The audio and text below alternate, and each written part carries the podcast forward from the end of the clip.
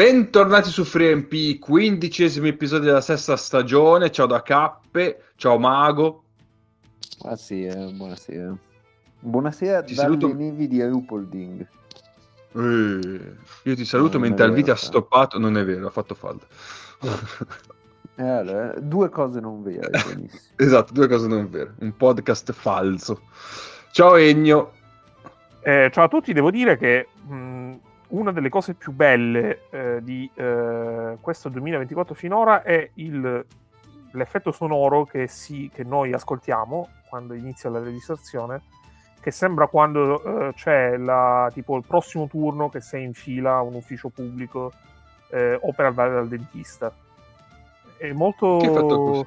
Che lo sonoro? Ma io non Io ho sentito, io invece ho sentito un rumore di inizio registrazione. Non sì? è la prima volta che lo sento. Eh sì, Io non, eh, io non ce l'ho. Chuck, È solo Dio. per. eh, è solo per iPhones. no, io sono a desktop e questo è il problema. E allora, allora questo è è un mistero che andremo a svelare prossimamente perché io non lo sento. Questa è una puntata che potrebbe invecchiare malissimo se per caso questo eh, diventasse la scoperta di me che sento rumori. Eh, Cioè, è il fischio-. esatto, tipo il fischio di Luigi Pirandello. esatto. Sei impazzito in questo momento. Eh, vabbè, allora, eh, Cell è stato rapito da Nace, quindi neanche Nace può venire perché lui ha rapito. Eh, e Nick arriverà più tardi. Nel frattempo noi iniziamo a parlare e eh, è stata una settimana ricca di eventi, di notizie, delle cose. Infatti noi martedì scorso eravamo a vedere Milano Alba, ci sembra passata già un mese in realtà. Eh, ma su questo ne parleremo più avanti. La prima notizia è, for- è quella un po' più, diciamo, eclatante. E- ed è eh, che Dubai sbarca in Eurolega. O Eurolega sbarca a Dubai, non lo so come la veniamo a vedere. Eh, ancora non- in realtà non si... Se Sì. arriva con la barca a Dubai, occhio che il Eh. canale è un casino. Eh, Adesso, adesso è un po' problematico passare da lì. eh, state attenti. Eh, ancora non si hanno grosse notizie e, e comunque dicevano che com- eh, le squadre devono ancora votare eh, per l'effettiva approvazione di, questa, di questo cambiamento, quindi di ufficiale ancora non c'è niente e quindi di notizie vere e proprie su cui parlare magari non c'è ancora tantissimo, però si è iniziato a parlare di cifre e le cifre sono abbastanza corpose o forse no. Adesso andiamo a vedere con Egno. Eh, Egno, vai, fai un po' i conti della serva. Allora, io spodero la mia grande formazione bocconiana, quindi nel caso prendetevela con dove mi hanno mandato a studiare i miei genitori e non con me.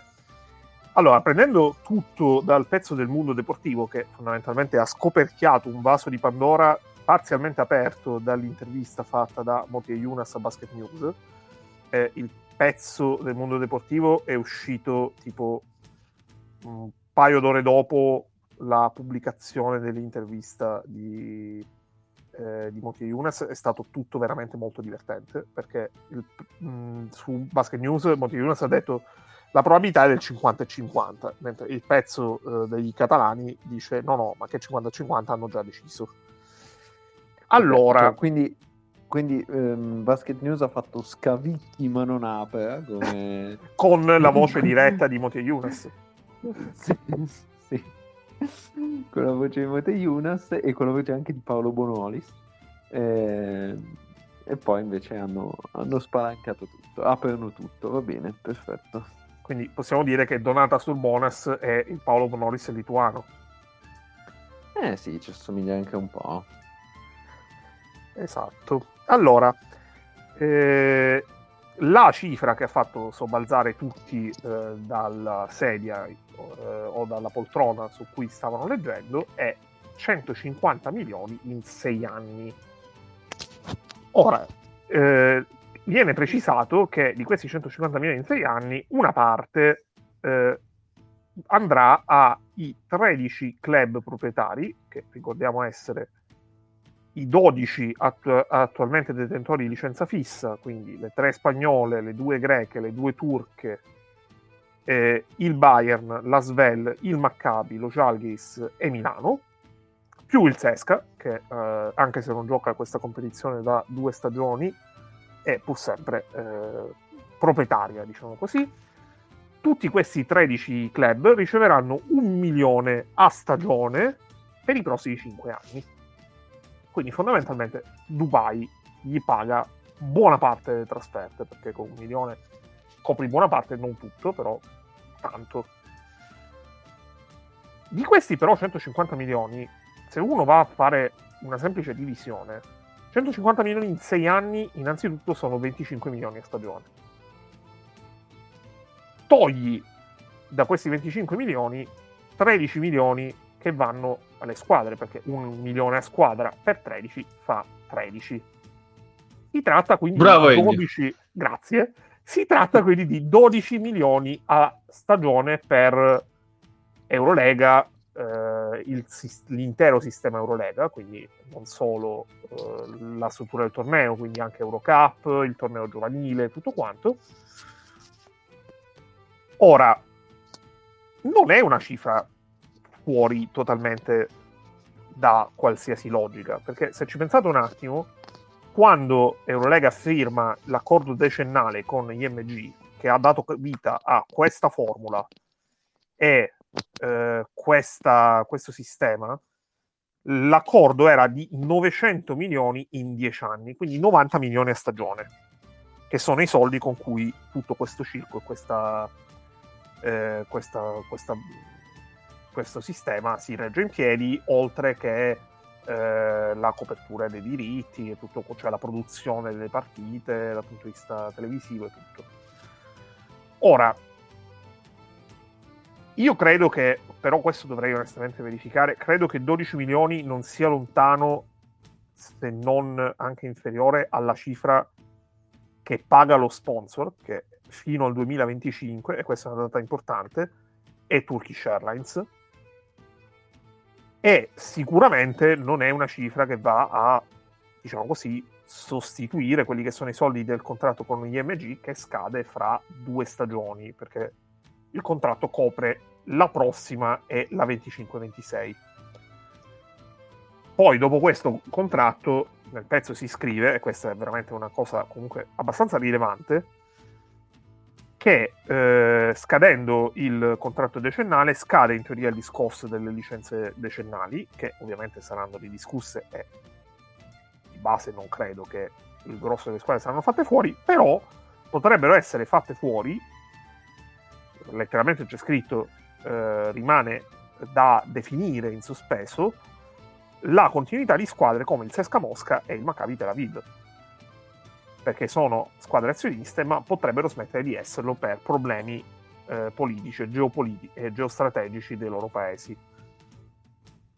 Ora, che la situazione con le russe possa migliorare nel 2026 mi sembra un po', un po' troppo ottimistico, ma anche che la situazione a questo punto con le israeliane, visto che siamo in una situazione dove eh, Fenerbahce Maccabi si andrà a giocare in Lituania, perché il Fenerbahce non vuole ospitare una squadra israeliana cioè eh, i turchi non vogliono ospitare una squadra israeliana eh, a Istanbul.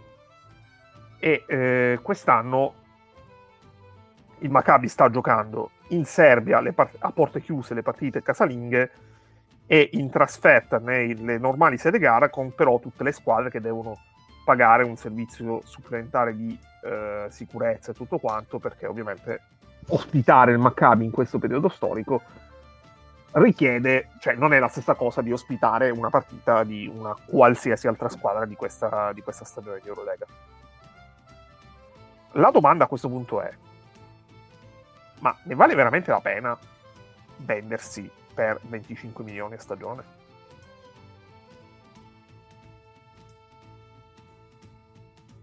Eh, dobbiamo rispondere eh. noi? No, cioè, noi possiamo ragionare perché noi Scusa, cioè, per quello che è il sistema di queste squadre e il giro d'affari di queste squadre, vendersi per, eh, ma, ma, anche della competizione, vendersi perché poi dici eh, impediremo a questi di spendere quello che vogliono sugli stipendi eh, li obbligheremo a giocare la Lega Adriatica in modo tale che eh, il loro totale di partite non sia solamente quello di Eurolega, quindi non arriveranno riposati come l'Olympiacos che giocava solamente la Serie A2. Aspetta, questa, questa me l'ho persa. Cioè, giocano in Aba Liga. Sì, dovrebbero entrare in Aba Liga. Una comoda Ma con l'Aba Liga che fa le trasferte a Dubai? Eh, vabbè, questo, questa è secondo, cioè, il, probabilmente il sottinteso è mh, mm, a loro gli paghiamo i voli. Porca troia. Vabbè, vanno pure in Romania, visto che anche il Cluj ha detto ma sai che ci piacerebbe anche a noi giocare alla Balliga. Eh, ho capito, però c'è un contesto in Romania. Immagina Cluj Dubai, che partita pazzesca. abbastanza, abbastanza. Ma, e... eh. Allora, per, per, rispondere a questa domanda, eh, probabilmente bisognerebbe rispondere alla domanda dove sta andando l'Eurolega. E a me non, non, è del tutto chiaro, effettivamente. Cioè, già il fatto che uno dei club fondatori sia un club fondatore, ma al momento escluso, poi è chiaro che non è colpa di Eurolega fino a un certo punto, vabbè ehm, perché poi storia, non l'hanno gestita proprio benissimo in quei giorni ma va bene. È, è, tutto un po' complesso, cioè adesso ci sono 18 squadre, quando tornano le russe cosa succede? Se tornano le russe chi lo sa, si allarga, si stringe, cioè è tutto un po' in sospeso e mh, aggiungici a questo che eh, siamo sempre in una situazione in cui vorremmo essere come l'NBA, ma non troppo, perché comunque qua le partite devono contare e poi entrano questi qua, allora cosa fai? Metti il salary cap, se metti il salary cap, ne discutevamo alla partita con l'Alba, diventa tutto un casino, cioè devi riformare tutto, devi, gli stipendi devono essere... Mh, mm, devono essere pubblici, che cosa che a noi non dispiacerebbe da tempo, ma vabbè, questa è un'altra questione. E, insomma, come fai a imporre dei paletti a loro ma non imporli ad altre squadre? Poi c'hai le squadre che, mm, eh, che sono delle polisportive.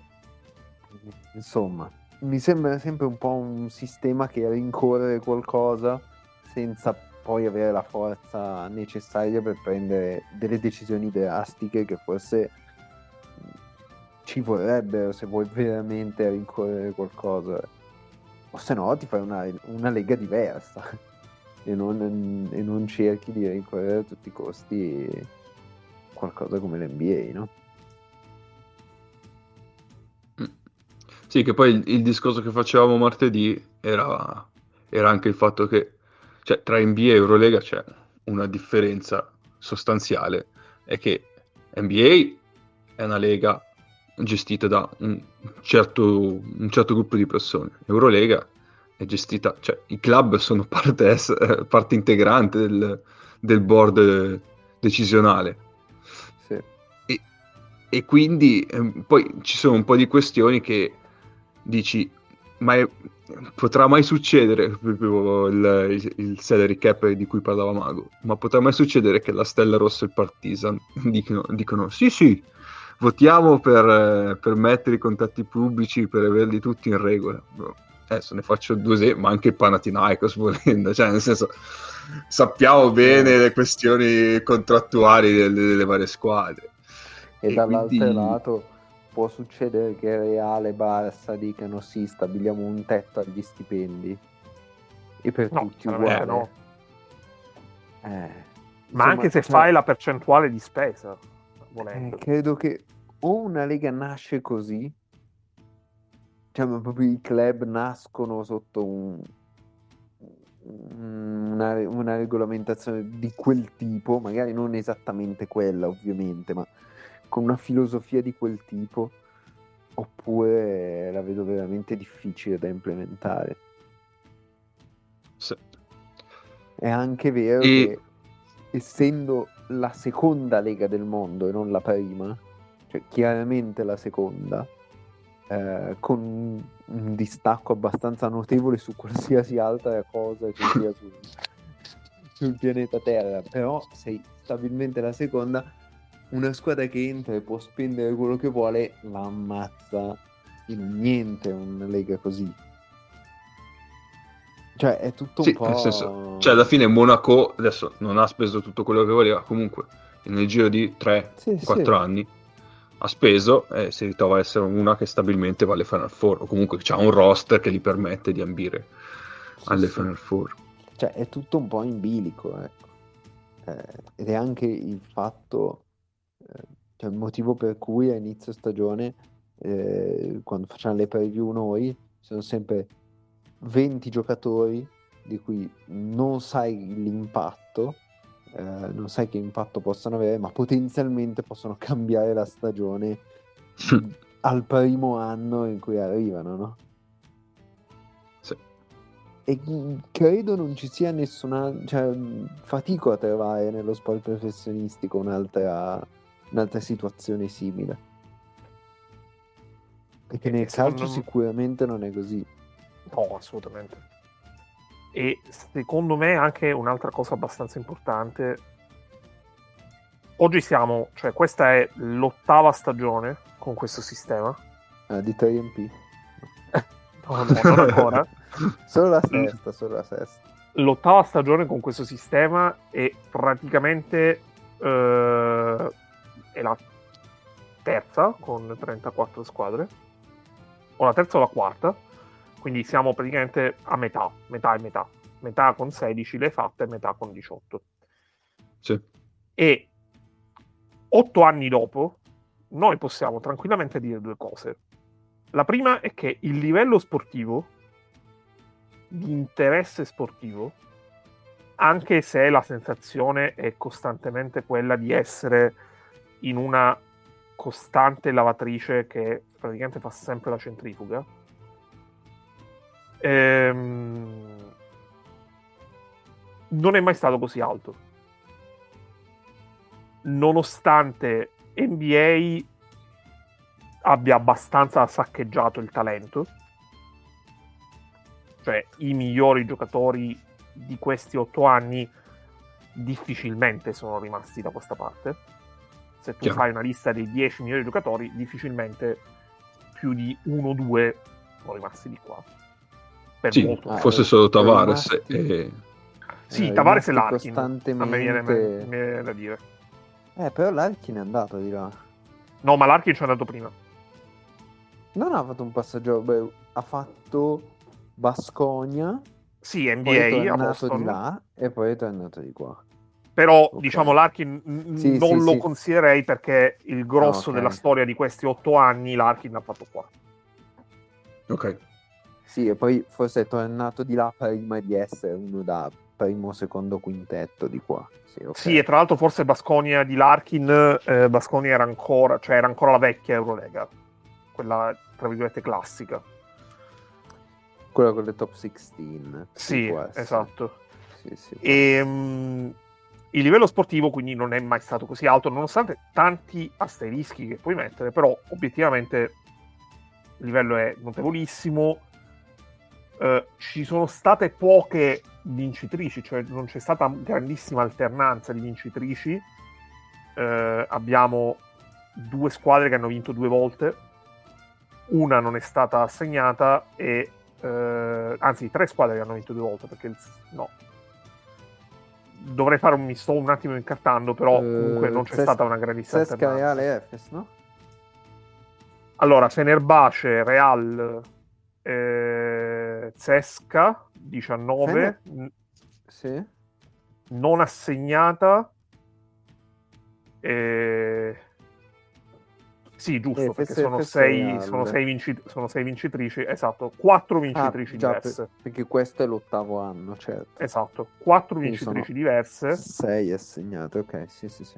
quattro vincitrici diverse che non sono poche, ma non sono nemmeno tantissime. Vabbè, però ci sta, dai. Eh sì, esatto.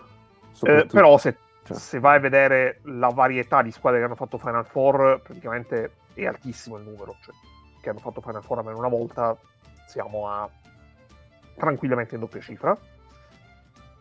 E, Oddio, addirittura. beh sì, Può se essere. conti anche, tieni- eh, poi eh, lo andremo a fare il conto, ma mm, tutto Sì, quanto. vado, vado, vado ad aprire, non so se la E- trovo match, però. e eh, allo stesso tempo il livello organizzativo di peggio non potrebbe esserci. Cioè le decisioni giuste e le, le mosse sensate dei vari management che si sono succeduti le conti sulle dita di una mano e in otto anni questa cosa è grottesca.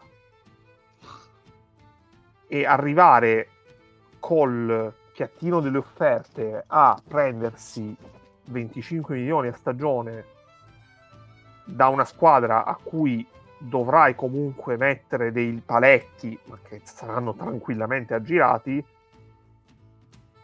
eh, e la tua speranza fondamentalmente è che questi siano ricchi e incapaci, che c'è da dire Bello. No, c'è da dire, se tu guardi, se tu guardi quello che succede con eh, il calcio in Arabia Saudita e negli Emirati, è una speranza fondata, perché comunque un, un giocatore, cioè, allora, Dubai, Dubai non è l'Arabia Saudita, Dubai è più, tra molte virgolette, occidentale. Però è anche vero che se tu sei un giocatore che vuoi goderti la vita, a un certo punto, e comunque vuoi vivere in un contesto competitivo, a un certo punto anche ti rompi i coglioni. Eh, fai Dubai, fai Abu Dhabi, magari te ne vai un po' a Sharm el Sheikh quando c'è una pausa, in Egitto, nelle spiagge, però non è che puoi farti veramente vivere in Europa anche l'attrattività di una Monte Carlo è abbastanza diversa da quella di di Dubai e sono entrambi posti abbastanza elitari. Ehm, se questi non sono ricchi eh, e scemi, altro che quattro vincitrici diverse in, eh, in sei edizioni. Certo. Comunque non andiamo in doppia cifra, anzi siamo a No? 8 tipo. Beh, perché alle Allora. quattro vincitrici aggiungi Barcellona, Milano, Žalgiris, Basta. E Oli. no, l'Olympiakos, E Oli. Basta. E Monaco. quindi Nove. 9. Barcellona, Milano, Žalgiris, Oli e Monaco. Sì, 9. Giusto, perché l'ultima Final Four di Basconi è l'anno prima, Mm, sì. Che c'è il cambio C'è di forma. anche il Loco. Sì, il esatto. Locomotive quell'anno lì. Beh, comunque, loco. nove, nove squadre sono tante. Sì, sì, se ci pensi, di- mancano da questa lista incredibilmente Maccabi e Pana. Sì, che però una, una delle due potrebbe anche farcela rientrare quest'anno. Eh. Sì, l'altra è al Lodo Pana. Leggevo che forse solo una squadra non ha ancora fatto i playoff. eh. No, eh, la Svel. no, Eh, allora, delle, beh, fi- sì. sì, no, delle fisse, sì, delle fisse, però la Svel Delle è fisse. fissa con l'asterisco perché è entrata Certo. tipo, Ok, sì, eh, sì, la Svel alla quinta stagione. Però Ok, ok, è anche vero che non c'è mai andato nemmeno vicino, quindi Cioè, sì, sì, è quello. Sì. Sì. Eh, Ehm, vabbè, ma cioè, è una squadra che sviluppa giovani, però. eh, certo, infatti, Eh, per fortuna c'è scus- questo, questo contributo. eh, sono scusati, dai, come l'Ajax. Sono scusati, delle giusto, stagioni, però... eh, L'anno, l'anno prossimo Jakov lo vediamo in NBA, tra l'altro, quindi Eh, certo. va bene così. Sì, sì, sì. Al primo giro. Va bene così. Ehm, vabbè, niente, quindi... Allora, cioè, io, do- io devo dire che su sta cosa di Dubai mh, proprio mi- a me non piace, sinceramente. Poi capisco, cioè capisco, sì, nel senso... Posso capire il, il fatto di aver bisogno di soldi e quindi bisogna ricorrere a questi ammenicoli. Però avrei preferito altro ecco. Questo è Vedremo, perché più che altro, secondo me, detto che se tu vai a scorporare la cifra non c'è uh, tutta questa cosa fuori mercato, perché se tipo il ragionamento è ti do uh, eh, 50 milioni all'anno solo all'organizzazione, allora sì, vabbè, ok, 50 milioni, cioè una sponsorizzazione fuori mercato. Però, boh, vabbè. Il punto è da definire quanto presto, perché da un lato mi pare di capire che c'è molta fretta, eh, dall'altro poi in realtà ci sono delle scadenze abbastanza impellenti tra la sponsorizzazione eh, di Turkish Airlines e soprattutto la scadenza delle licenze. E in tutto questo hai le due serbe che dopo anni di wildcard magari un posto fisso lo vorrebbero anche avere. Eh, Moti Yunas, lui per primo, ha fatto i nomi di Virtus e Monaco come squadre che eh, sarebbero abbastanza interessate ad avere. Secondo me a un certo punto, detto che eh, l'avere Tony Parker e i, mh, mm, i, grandi legami che Tony Parker sviluppa anche con NBA, il fatto che lui ti può rappresentare un, un ponte con NBA, perché ad esempio l'anno prossimo la NBA porta due partite in Francia di stagione regolare, non una. Eh, la Svelte lo tieni, però in teoria potresti iniziare a farti le domande sulla Svel, specialmente con Parigi che si sta affermando come una realtà comunque competitiva. E, e poi, cioè, se vuoi fare un minimo di ricambio con Eurocup, i posti sono già finiti prima di fare questo conto.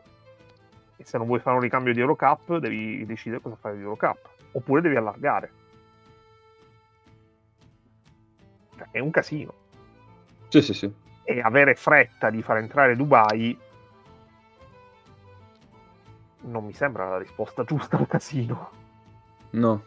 Tra l'altro, per come appunto dicevamo poco fa, eh, già non sono stati lungimiranti e accorti nelle scelte. Se poi fai cose di fretta, solitamente viene fuori il solito frittatore di cosa con diverse lacune. Vabbè, vedremo. Eh, tanto adesso è inutile parlarne ulteriormente. Tanto quello che è, è non si sa ancora come sarà. Quindi andiamo avanti, e quindi Io... abbiamo già citato. Sì, scusa, sì, sì, rimango scusa, con vai, l'immagine no. Tony faccia da ponte. ci mettiamo... ci mettiamo un ponte sulla faccia di Parker. Va bene, va bene, va bene. Allora, andiamo avanti, andiamo avanti. Eh, è giunto il momento di parlare eh, della partita che abbiamo visto live settimana scorsa. Ah, beh, certo. Chiaro, che sembra passato un mese, come diciamo, ma in realtà era solo sette giorni fa. Ed è Milano-Alba Berlino, che abbiamo avuto la fortuna di vedere a bordo campo, e quindi ne parliamo un po', ma prima direi sigla.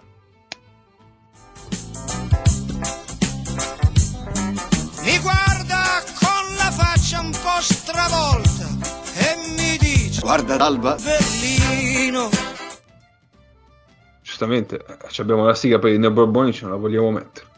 Eh, Esatto. Poi per un live dei neoborbonici credo. Cioè, cioè proprio Quindi... il top del... E non c'è neanche quel bastardo di Celle che ha dato il 5 a spagnolo. Eh, quindi era proprio con contatto. È vero. Con una naturalezza con una Pazzesco. naturalezza straordinaria, cioè sembravano veramente Beh. best bro. C'è il miglior cinquatore che io abbia mai visto in azione. Ha dato a, a Spagnolo e a Messina, incredibile. a, Messi- a Messina difficilissimo, cioè proprio... Cioè, eh. è iniziato Ugo, con Messina, è proprio subito sì, top sì. difficoltà. Il livello successivo è Messina dopo una sconfitta. Quello, quello ti, diciamo, ti, ti, identifica come cinquatore di razza. Esatto, però quello va in conflitto perché sapete che se ci sono io Milano non perde e quindi... È vero, è vero. È vero. Come funziona? Come è impossibile è, questa cosa. È tipo, è tipo il motore eh, eh, quando leghi il gatto. a, a, panino e gatto imburrato esatto. Esattamente. Eh, potrebbe essere una copertina questa segna mago per favore. Eh, Faccio, faccio. sì, allora abbia- abbiamo visto Milano-Alba, eh, è stata una partita più combattuta di quanto ci si potesse attendere, eh, però alla fine, tutto sommato, se togli eh, la fatica da tifoso, nel senso di vedere soffrire la tua squadra nel vincere contro una delle ultime, tutto sommato dai, è stata una partita divertente. Ehm, Un po' Io- di rispetto per l'Alba, eh. Esatto, esatto. Mm. E appunto, prima di parlare magari della partita, io direi che possiamo parlare subito dei nostri due, ehm, come si dice, protagonisti della rubrica. Eh, qualcosa da dire su spagnolo visto live? Ce l'avete? Allora, io, io c'ho- ho una tier list da farti fare, cap. Attenzione, sentiamo. Allora, m- voglio... mettimi in ordine, dal più Sì. forte al più scarso. ok, Jonas Matisek, lo Malte Velo, sapevo. Giga Samar e Matteo Spagnolo. Hermanson lo lasciamo fuori perché è un vecchio. Dal più forte al più scarso? Dal più forte al più scarso. Vabbè, metto spagnolo prima. Sì, secondo me serenamente Matteo primo. Eh, Poi probabilmente metto. E Summers io non me lo ricordo più perché non l'ho visto neanche tantissimo. E, e questa secondo me è la Eh, risposta per dirti, è la risposta per dirti lui ultimo. Mm, se- secondo Poi me metterei- Matisek ultimo. Vabbè, vai, vai. Poi metto Delo Ok. e poi sì, metto Matisek, ma eh, Summers è ND, non so, non so piazzarlo Ok, ok, sinceramente. ok. En- Ennio, sei d'accordo? Cambieresti qualcosa? Allora, io secondo me c'è un problema di fondo. Io ho, ho guardato Che con molta non, non attenzione la partita. No, ho guardato con molta attenzione la partita di Delo. E io faccio una comparison che è Delo è la versione Eurolega di La Quintana, ok. Ok. cioè un handler che non ha ball handling, che ha un tiro onesto, anche se la meccanica è davvero rivedibile. Quella, di, quella della Quintana è standard, cioè è una meccanica media, non bellissima, però nemmeno Sean Marion, ecco, mettiamo così. Delo invece è macchinoso in, in maniera incredibile, però efficace perché comunque fa canestro con percentuali dignitose e, e non ti capisci come, cioè sono la versione del calabrone, cioè non ti capisci come stanno a un certo livello, però ci stanno e quindi eh, bravi loro. Eh, quindi detto che Matisek, se dovessi basarmi sulla partita del forum, direi ultimo senza appello, peggio anche di Eh, Samar. Sì, sì Matisek anche a me. Mi speravo molto meglio un paio d'anni fa. Però Matisek quantomeno è un header che sa, che sa palleggiare, quindi io tendo a metterlo davanti. Ok. Anche perché, cioè, eh, a meno che non sei l'Olimpia Milano, che puoi fare fare l'header anche a Kyle Heinz, eh, per me è importante che l'header possa portare sul pallone e quantomeno non essere, non farmi venire un infarto ogni volta che, eh, che supera la metà, che deve superare la metà campo. E, io con Delo ce l'ho avuta quell'impressione. Ok, certo, certo. Comunque Tu, Mago, com'è la tua, la tua tier list? Sono tutti molto grossi, eh, perché vedevo Delo Sì. 1,97, non avrei mai detto, e Sama è uguale. Sì, e, e- e spagnolo, mm, Spagnolo a non è centimetri non è male, sì, sì, sì. a centimetri non è male, ma poi rispetto a quest'estate eh, è diventato molto più, più robusto senza diventare Sì, sì. più pesante. Cioè molto più asciutto. Impressione, cioè io l'ho visto per la prima volta dal vivo dopo averlo visto eh, a stretto contatto durante il mondiale, vedendolo anche allenarsi. E i primi tre mesi di Eurolega l'impressione che ho, che ho avuto è che è molto più asciutto e si vede perché comunque anche la capacità di assorbire eh, i contatti mi sembra abbastanza migliorato rispetto a- al giocatore di- che era prima dell'inizio di questa stagione e, e io ho la sensazione che, eh, che rimanga lì o che vada in un contesto di medio livello tendente verso l'alto di Eurolega, lui l'anno prossimo possa fare una stagione veramente di alto livello. Perché questa sua capacità di questo suo sviluppo fisico può decisamente aiutarlo dal punto di vista difensivo, perché non è, non è un difensore di... cioè non, ha, non è Paiola, però secondo me anche in questo cioè, può avere tipo uno sviluppo da quel punto di vista tipo la Provittola la Provittola all'inizio carriera non era un difensore di, di alto livello oggi la Provittola è, è valido. Sì, sì. E, e, in sì, questo sì, senso più, più, un difensore velenoso con le braccia lunghe e le mani veloci esatto. che uno, uno stopper difensivo. Esatto esatto. Eh, quello dove mi sembra anche mm, migliorato, ma margini ce ne sono, mm, ce ne sono, a, ce ne sono comunque da, ancora da seguire, è al tiro, perché lui finisce bene, però il tiro è abbastanza scostante, mentre mi sembra anche più sicuro nel prendersi, nel prendersi i suoi tentativi quando, quando ce li ha. Poi l'idea che ho avuto è che Gonzalez e in generale la squadra si fidino veramente tanto di lui. E questo è importante perché comunque cioè, sta in campo a 20 anni in una squadra di Eurolega contro i migliori giocatori dell'Europa. E se c'è stata una costante nelle prime due stagioni da professionista di spagnolo e anche in questa terza è che lui col progredire della stagione sia a Cremona che a Trento lui è andato sempre migliorando in maniera costante e continua. questo è molto importante. Perché non è scontato che un giocatore a quell'età sia in grado di aggiungere sempre di più, di più, di più. Sì, diciamo... Mago, ci devi ancora la tua tier list, tra l'altro. Eh, io metto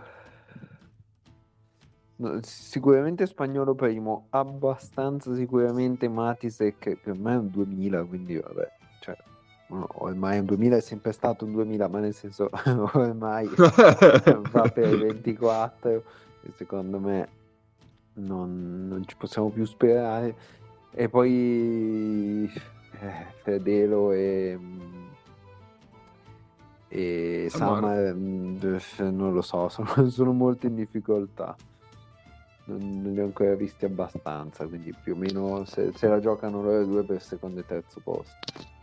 E no, su spagnolo al momento la cosa migliore che sa fare quasi l'unica in attacco è che va molto bene al ferro, va molto bene al ferro contro soprattutto in situazioni di transizione eh, quando la difesa è già mossa. Ecco, quando deve creare, al di là che poi nella partita ha fatto 7 assist, che sinceramente non ho visto, cioè non ne avevo visti due, no, alcuni, boh, non so, sono, sono, stati un po' generosi, ok? Quando deve creare o quando deve gestire la squadra da quel punto di vista, ma come è normale che sia, è, è ancora molto in difficoltà. E diciamo che l'Alba non è neanche una squadra facile da gestire perché ognuno va per i fatti suoi eh, ha dei tiratori che non segnano tipo il cadavere di Matt Thomas povera bestia.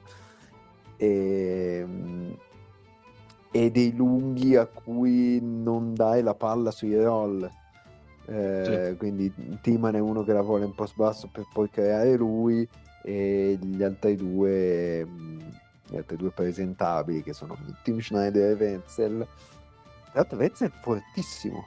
Sì. Questo, questo insomma, considerazione a parte, sono due che diciamo più si aprono che, che non rollano forti, quindi è anche difficile da, da gestire una squadra così, no? Però non, da quel punto di vista non mi ha impressionato, ma ha impressionato invece che in due o tre situazioni è riuscito ad andare al ferro. Eh, poi, essendo lì sotto, l'abbiamo visto bene. in situazioni di traffico con contatti, con, con Devon Hall che difendeva su di lui per dire Certo. Devon, Devon non, è, non è proprio il, cliente più comodo da trovarsi contro quando attacchi il terreno. No.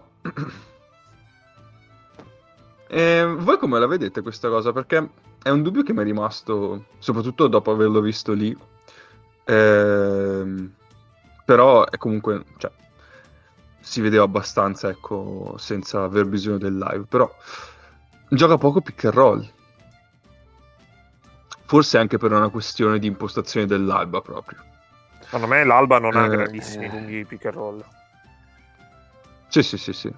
Però come impostazione proprio l'Alba ne gioca davvero pochi.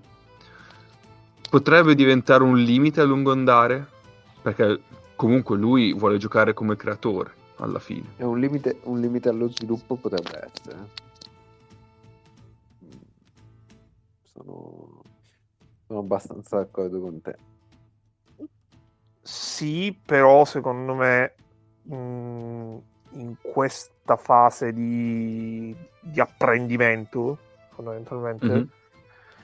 se, cioè, non mi stupirei, per esempio, l'anno prossimo, nel caso in cui dovesse giocare in una squadra, che sia l'Alba o che sia un'altra, cambia poco, con un gran lungo di pick and roll, cioè non per forza un lungo fortone, eccetera, eccetera. Eh, anche Kumage. Sì. Mm, Kumage che però non è un palo. lungo, un gran lungo. Un Ku- Kumage che non è un palo. Eh, potrebbe comunque rivelarsi. col- cioè, ecco, questa potrebbe essere una cosa su cui l'anno prossimo eh, parte da X e a fine anno il livello è X più eh, 100. No, 100 magari no, però cioè, un valore comunque aumentato importante. Certo. E- Ma c'è Nick. È arrivato? Ah, volevo vedere come Buonasera! Meno male che siamo detto, accorti, arrivo perché alla sennò... fine della puntata che finite, spegnete, poi dico, vabbè, c'ero Esatto. anch'io, non mi fate parlare allora. esatto, cioè, è stato clamoroso. Ero qua dalle nove e un quarto. No. vabbè. Quanto tempo mi siete mancati? Non, Anche non, tu. eh, non mi ricordo più, non mi ricordo più le vostre voci. Eh, va là. No, no, non è vero, sono una quota macchina breve, però veramente vi- ho, vi ho attaccati che sono partito dalla palestra e sono arrivato a casa in questo momento, quindi in realtà come al solito io in questo momento vi saluto, entro in casa e mi collego al computer. Però, Ah, volevo chiederti di spagnolo, invece no, aspetterò 10 minuti per chiederti. Oh, Sì, sì, ma comunque- proprio 10 minuti d'orologio, tempo che entro in Va casa bene, e va bene, poi faccio, faccio Bello. passo su spagnolo mentre entro in casa e vi dico qualcosa. Comunque è bello ascoltarsi i podcast in macchina, eh? In anteprima, sì, tra l'altro. E se, e se ne va, Eh, vabbè, E se ne va. è vergognoso. Eh, non è più in macchina, mi sembra coerente. esatto. Ehm, Stavo vedendo che spagnolo tira peggio in catch and shoot che in, in pull up Io non mi stupisco. Da tre punti. da tre punti in generale, in generale. pull up eh, e catch and shoot. Eh, potrebbe essere che mm, sì, in parte ci sta. In effetti, in effetti però Secondo me tira molto di più dal palleggio. Sì, no, quello che tiri molto di più dal palleggio, sicuramente. In effetti, nei catch and shoot eh, sono contate Sì. anche i- le pre- prendi palla o finta o comunque attacchi subito e vai al ferro. Eh, però sì, sono 100, 100 pull up e 19 catch and shoot. Quindi proprio Eh. disparità sostanziale tra Eh, sì, sì. eh, il sample. E poi, vabbè, secondo me in pull up tira, tira da più vicino. Sì, Cioè, infatti fa tipo, fa- è tipo un flacca... Da quel punto di vista è molto flaccadori, devo dire. Mm-mm. Sì, sì. Eh, poi reclamo una finestra su placcadori anche, ma... No, non come quella su Tony Douglas, eh. Una finestrella.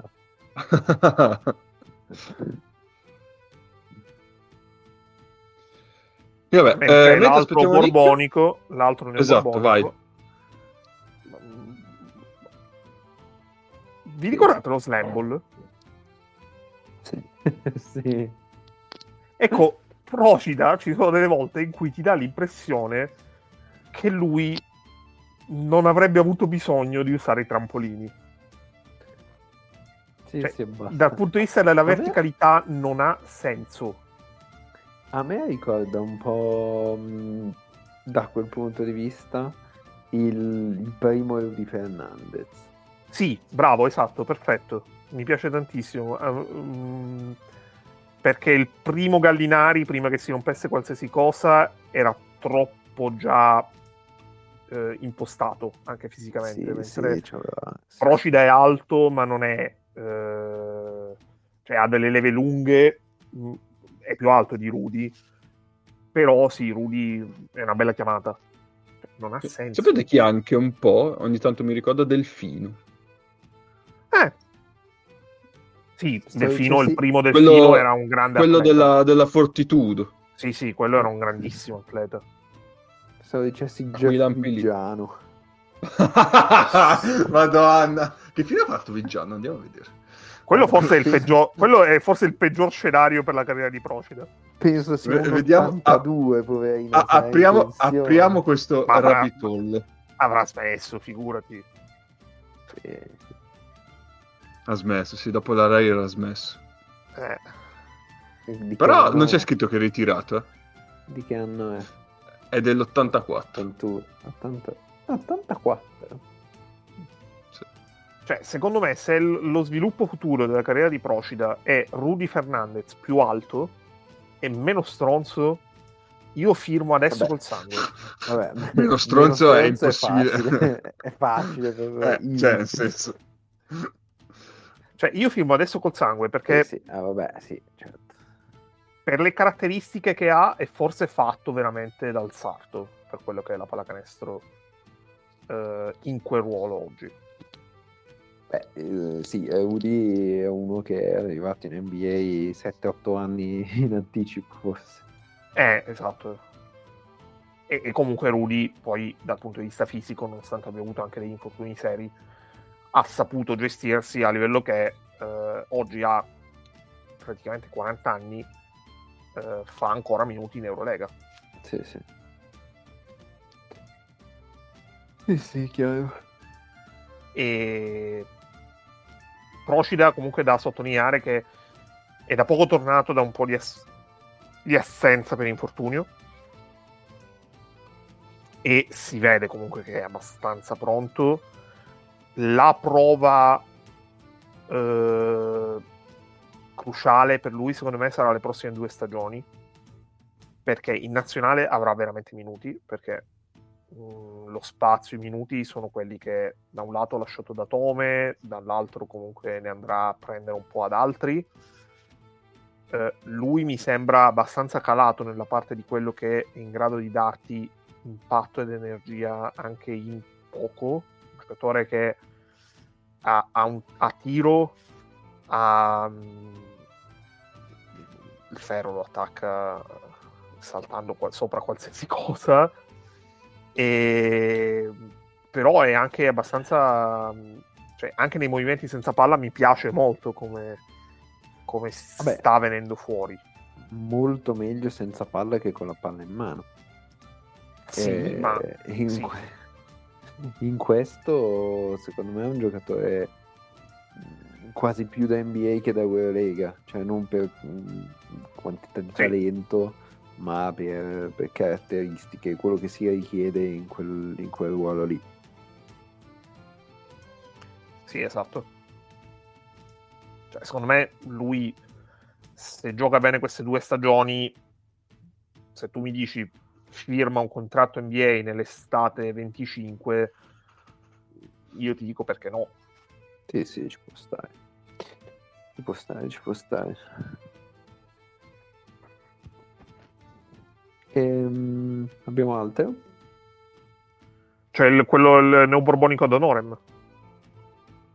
Ah, ok, vabbè, però passiamo, passiamo a Milano. Ehm, quindi io chiudo con una domanda che c'entra con l'Alba. ora che li avete visti tutti e due tutti e due dal vivo, più forte Nikic o Brankovic?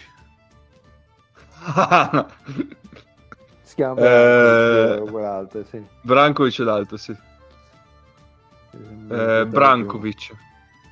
Perché ha giocato, invece Nikic manco, manco che hanno fatto vedere in campo. Vabbè, Ah, io Brankovic non l'ho visto dal vivo, ah, eh, giusto. però eh, cioè, io continuo a...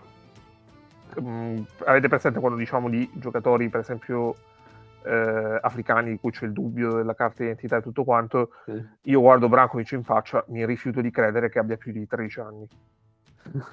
Sì. Sì, sì. Ci sta. Prego. No, perché dicevamo, visto che c'è Bor dentro Neo Borbonici, e visto che ha giocato... Ah, no, pensavo, pensavo Nils Bohr, non capivo. Che cazzo c'entra l'atomo, la struttura dell'atomo adesso? Vabbè. Eh, mago, mago. Ehm, e visto che un certo giovane ha calcato molto bene i, palchet- i campi di Eurolega in queste ultime settimane, è giusto spendere due parole, eh, ovvero Bortolani. Bortolani che per eh, incastri vari si è ritrovato a dover giocare eh, al posto eh, di, di Baron, praticamente, eh, quel ruolo. Sì. Tra, tra l'altro, eh, all'inizio era una questione, cioè, stai in campo nei suoi minuti, fai quello, eh, nel senso, prendi i tiri che puoi prendere. Nelle ultime sta proprio giocando i set di, di Baron, perché esce dai blocchi per tirare, Sì, sì, le doppie E- uscite. doppio uscite. Meno male che non Sì. c'è Oradea. Eh, Esatto, esatto. No, ehm, Eh, se, se posso vai, una vai, molto breve sulle doppie Sì. uscite, eh, le doppie uscite di Milano ehm, sono abbastanza carine, cioè non le fa solo Milano, ma le fanno anche altre. Sono abbastanza carine perché se, se notate, e ultimamente sta- Milano sta giocando molto, quindi si, si può notare, ehm, quando il giocatore che prende la prima uscita non riceve, va a fare, cioè torna da dove è venuto e va a fare una specie di eh, primo blocco per una doppia usci- per un'uscita da uno stagger all'altro esterno che esce dallo stesso lato. Ok, nel frattempo i due, blo- i due blocchi delle, delle doppie uscite sono rimasti lì, quindi lui dopo aver bloccato per, il- per l'uscita dell'altro esce dalla parte opposta. Quindi mh, creano tre possibilità di ricezione le doppie uscite di Milano, sempre, di cui due al giocatore indiziato per prendere la prima, diciamo. Non si dice indiziato, ma quasi. Eh, insomma, La prima opzione. eh, sì, giocatore I, I- I- vabbè, non mi viene. indicato. Identificato, indicato, indicato, grazie. Indicato per prendere la prima. Quindi nel, nel caso, fa- fateci caso, è interessante la cosa. Sì, sì, sì. E, E- e appunto l'anno scorso le giocava a Baron, le giocava qualche volta al Viti, vabbè, un po' a caso. E, e in- in- nelle ultime tre partite Milano in alcuni tratti della partita si è proprio aggrappata alle doppie uscite di Bortolani. Sì, sì, Poi sì. vai. Infatti era, era in campo nei minuti più pesanti e ha messo una tripla in faccia a Matt Thomas, mi Può sembra, essere, può essere.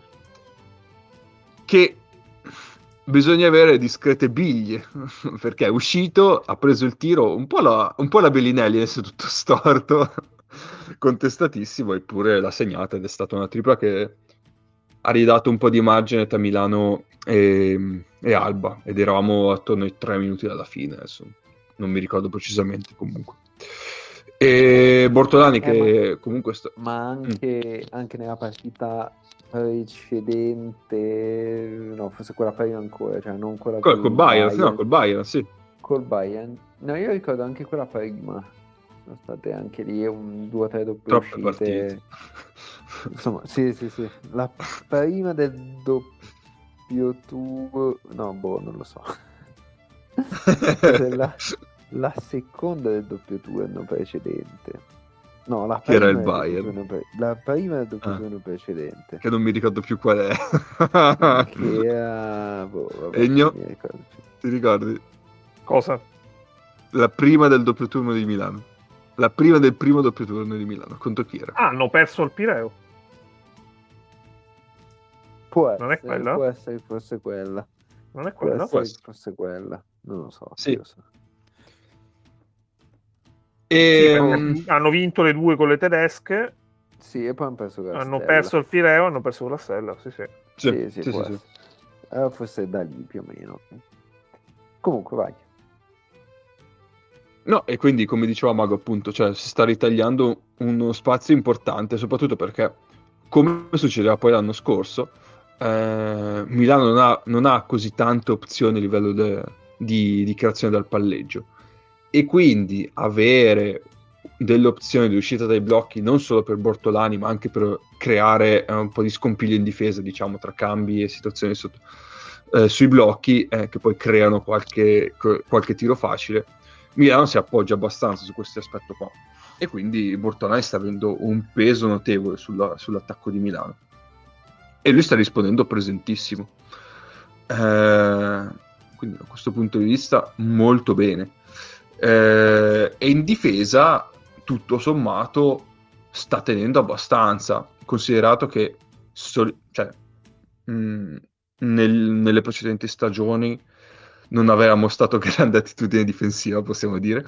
Eh, però adesso, anche, anche per via del fatto che eh, se, se con Messina non difendi, probabilmente noi in campo non ci stai, tutto sommato sta avendo un buon impatto anche dall'altra parte del campo. Ehm, voi che mi dite su Giordano? Qualcosa aspetto particolare? Io ho una hot take gigantesca, Ui, sentiamo.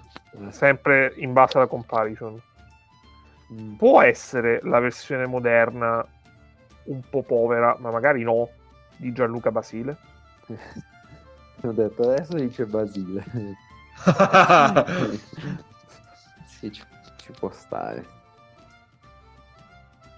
Penso che ci possa stare.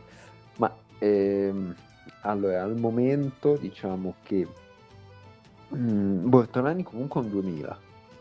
Sì, Quindi Sì. abbiamo parlato di Spagnolo che è 2003, di Procida che è 2002, Bortolani, mm, cioè, l'altro giorno per inquadrarlo a mio padre dicevo ha un anno in meno di Doncic. sì, Cioè, che comunque, se la vedi da questo punto di vista, fa una certa impressione. Poi Ah, vabbè, sì. anche, Pet- anche Peters è un 2000 e ne parliamo come uno che debba esplodere, quindi ok. Però, insomma, va per i 24 quest'anno, quindi mm, giovane sì, non giovanissimo.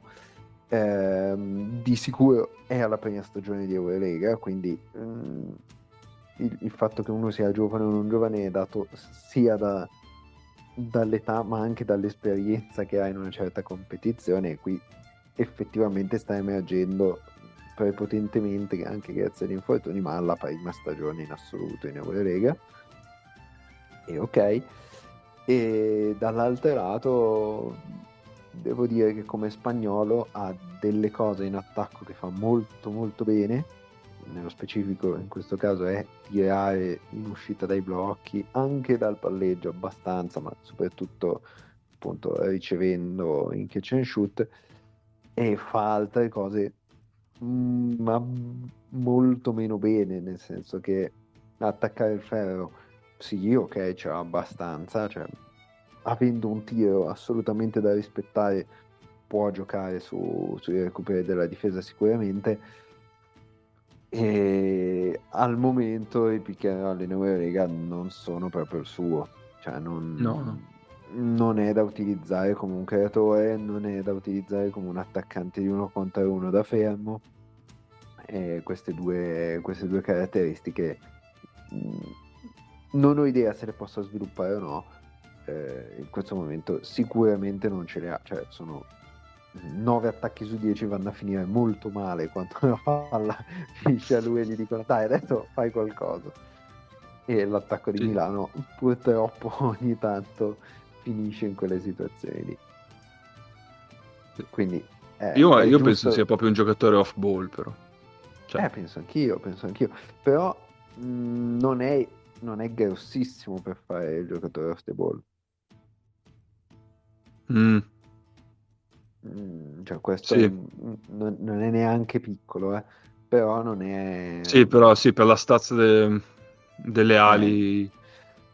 Non è neanche un un, Devon Hall per dire. Certo. Cioè, come, come dimensioni magari sì, ma come stazza no, al momento. Poi, non so. Sì, sì, sì, sì. Quindi... Nick, mm, sei presente? Ah, scusa, finisci. sì, ci finisci. Sì, sì. No, no, eh, era solo per dire che, mm, cioè, come, tutte, come tutti i giocatori che, che esplodono di, di colpo, salgono, salgono di colpi velocemente, eh, sembra tutto mm, sempre tutto perfetto, sembra che sappia fare tutto. eh, era solo per riportare, fare un po' il level team della situazione e riportare sulla terra l'hype intorno a Bortolani che è giustificatissimo eh, però Ci sta. Nick, qualcosa da dire su Bortolani? Anche su Spagnolo e Procida, se vuoi. Sì, sì, no, beh, cioè, allora, su Bortolani secondo me la cosa migliore eh, che, che abbiamo magari fatto fatica a vedere da altri giocatori italiani che hanno giocato per Messina in questi anni, che sta andando in campo e giocando con una fiducia che comunque in generale non abbiamo visto tanti giocatori sotto Messina. Eh, lui comunque è andato in campo, ha fatto le sue cose, ci sono stati proprio dei possessi contro l'Alba dove finito il mismatch contro Kumagi è andato a rollare palla, a chiedere palla ai compagni anche non so, a, a compagni decisamente più quotati perché voleva giocarsi uno contro uno. Comunque non è scontato che, che comunque un giocatore nella sua situazione, con la sua età, mh, in una squadra di quel tipo, sotto Messina abbia quella fiducia comunque nei suoi mezzi per andare a chiedere quei, quei palloni. Quindi questo secondo me è la cosa tra tutte che a, a me ha stupito molto in positivo. Eh, molti giocatori sono andati magari sotto, hanno subito la personalità di Messina, lui comunque è andato in campo, ha fatto le sue cose, ehm, fatte bene. Prima appunto sulle comparison, eh, cioè, eh, ha probabilmente mh, non quel talento, però un talento tipo della Valle in attacco, eh, con il fisico, non quel fisico, però simil Moraschini, prendendo due giocatori che sono passati a Milano per motivi vari, magari non sono riusciti a- ad avere un ruolo duraturo.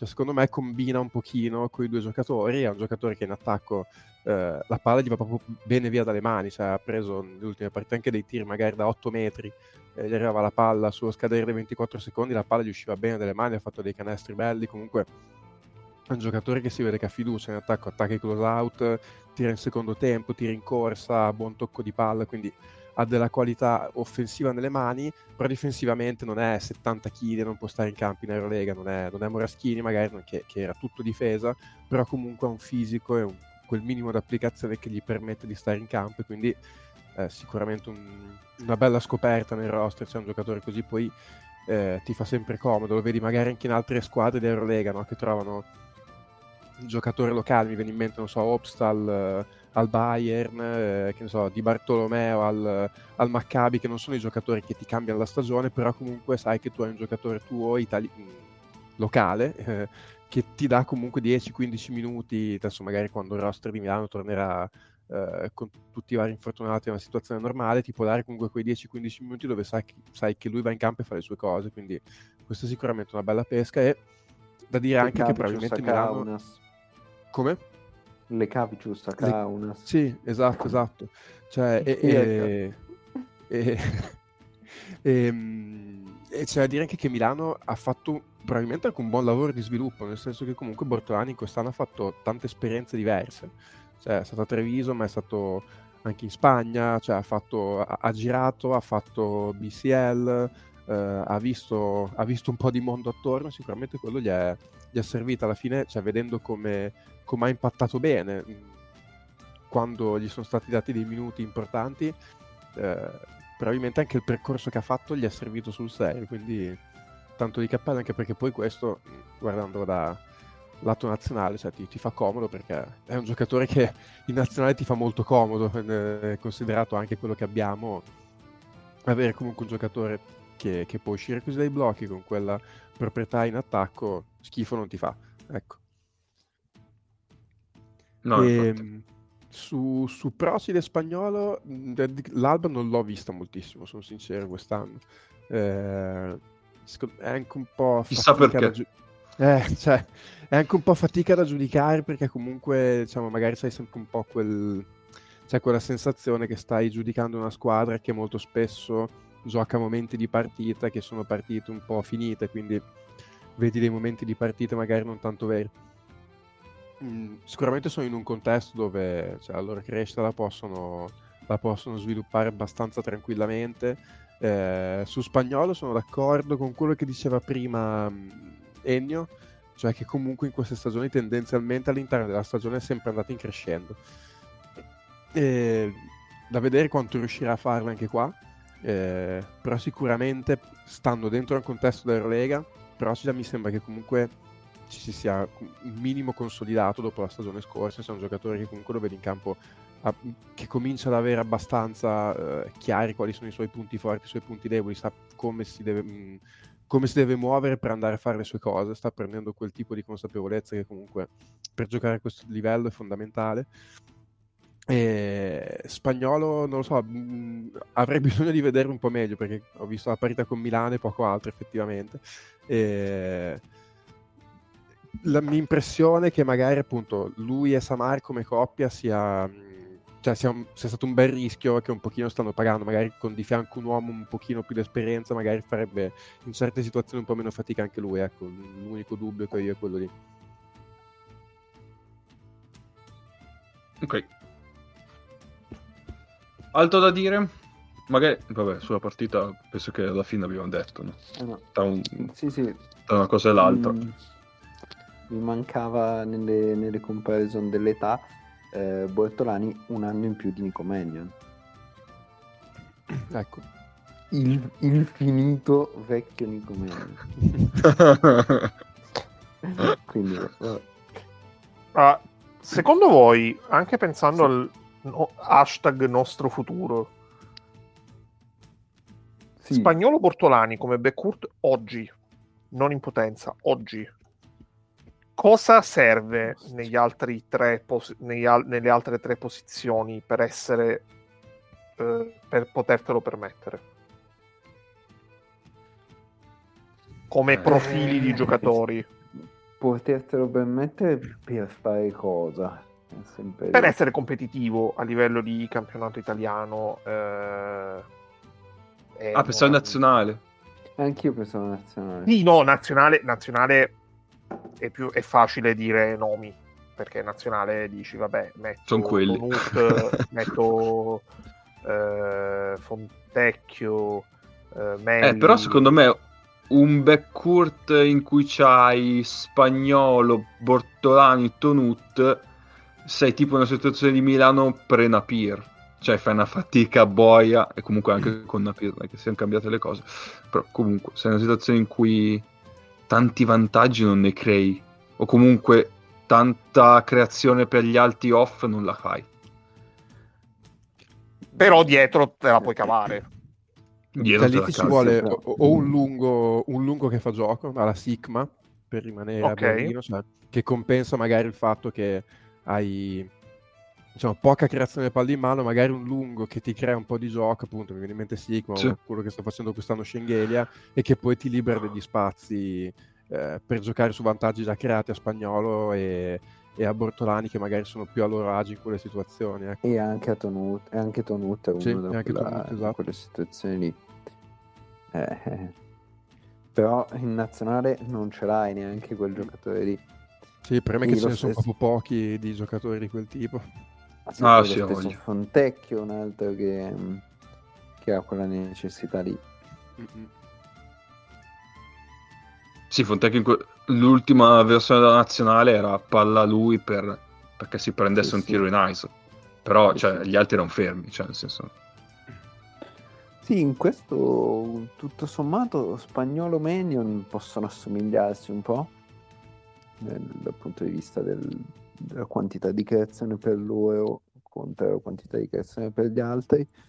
e, e credo anche Tonute e Bortolani per la tipologia di tiri che prendono possano assomigliarsi un po'. Cioè, Tonute tira Mhm. un po' meno in uscita dai blocchi, attacca un po' di più, però più o meno le caratteristiche sono quelle. Sì, comunque devi dargli palla a vantaggio acquisito. Mm-mm, sì. Sì, sì, non hai non hai uno Stefan Jovic per dire Mm. che potrebbe in una situazione del genere potrebbe venire comodo, ecco. Sì. Con quella tipologia di giocatore, eh.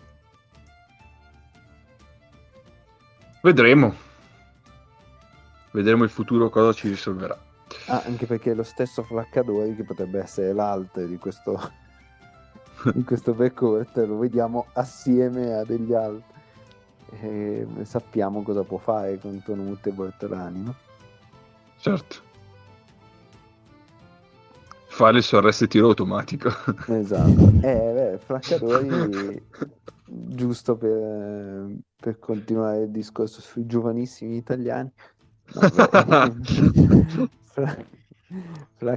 diciamo che eh, insomma nel- nell'ultimo doppio turno si è visto si è visto perché perché ti può essere utile ma perché non ci puoi basare un- una squadra dicendo lui è il, il primo o nei primi tre della rotazione delle guardie probabilmente perché con, ehm, con l'Alba te la vince lui facendo due difese incredibili una mh, quella dove contiene sul cambio eh, Timan. Timan forse che arriva poi la O stoppata di Timon o. Wetzel forse? No, Timon, Timon, Wetzel, Timon. insomma, Ti- eh, No, no, era sì. era Timon.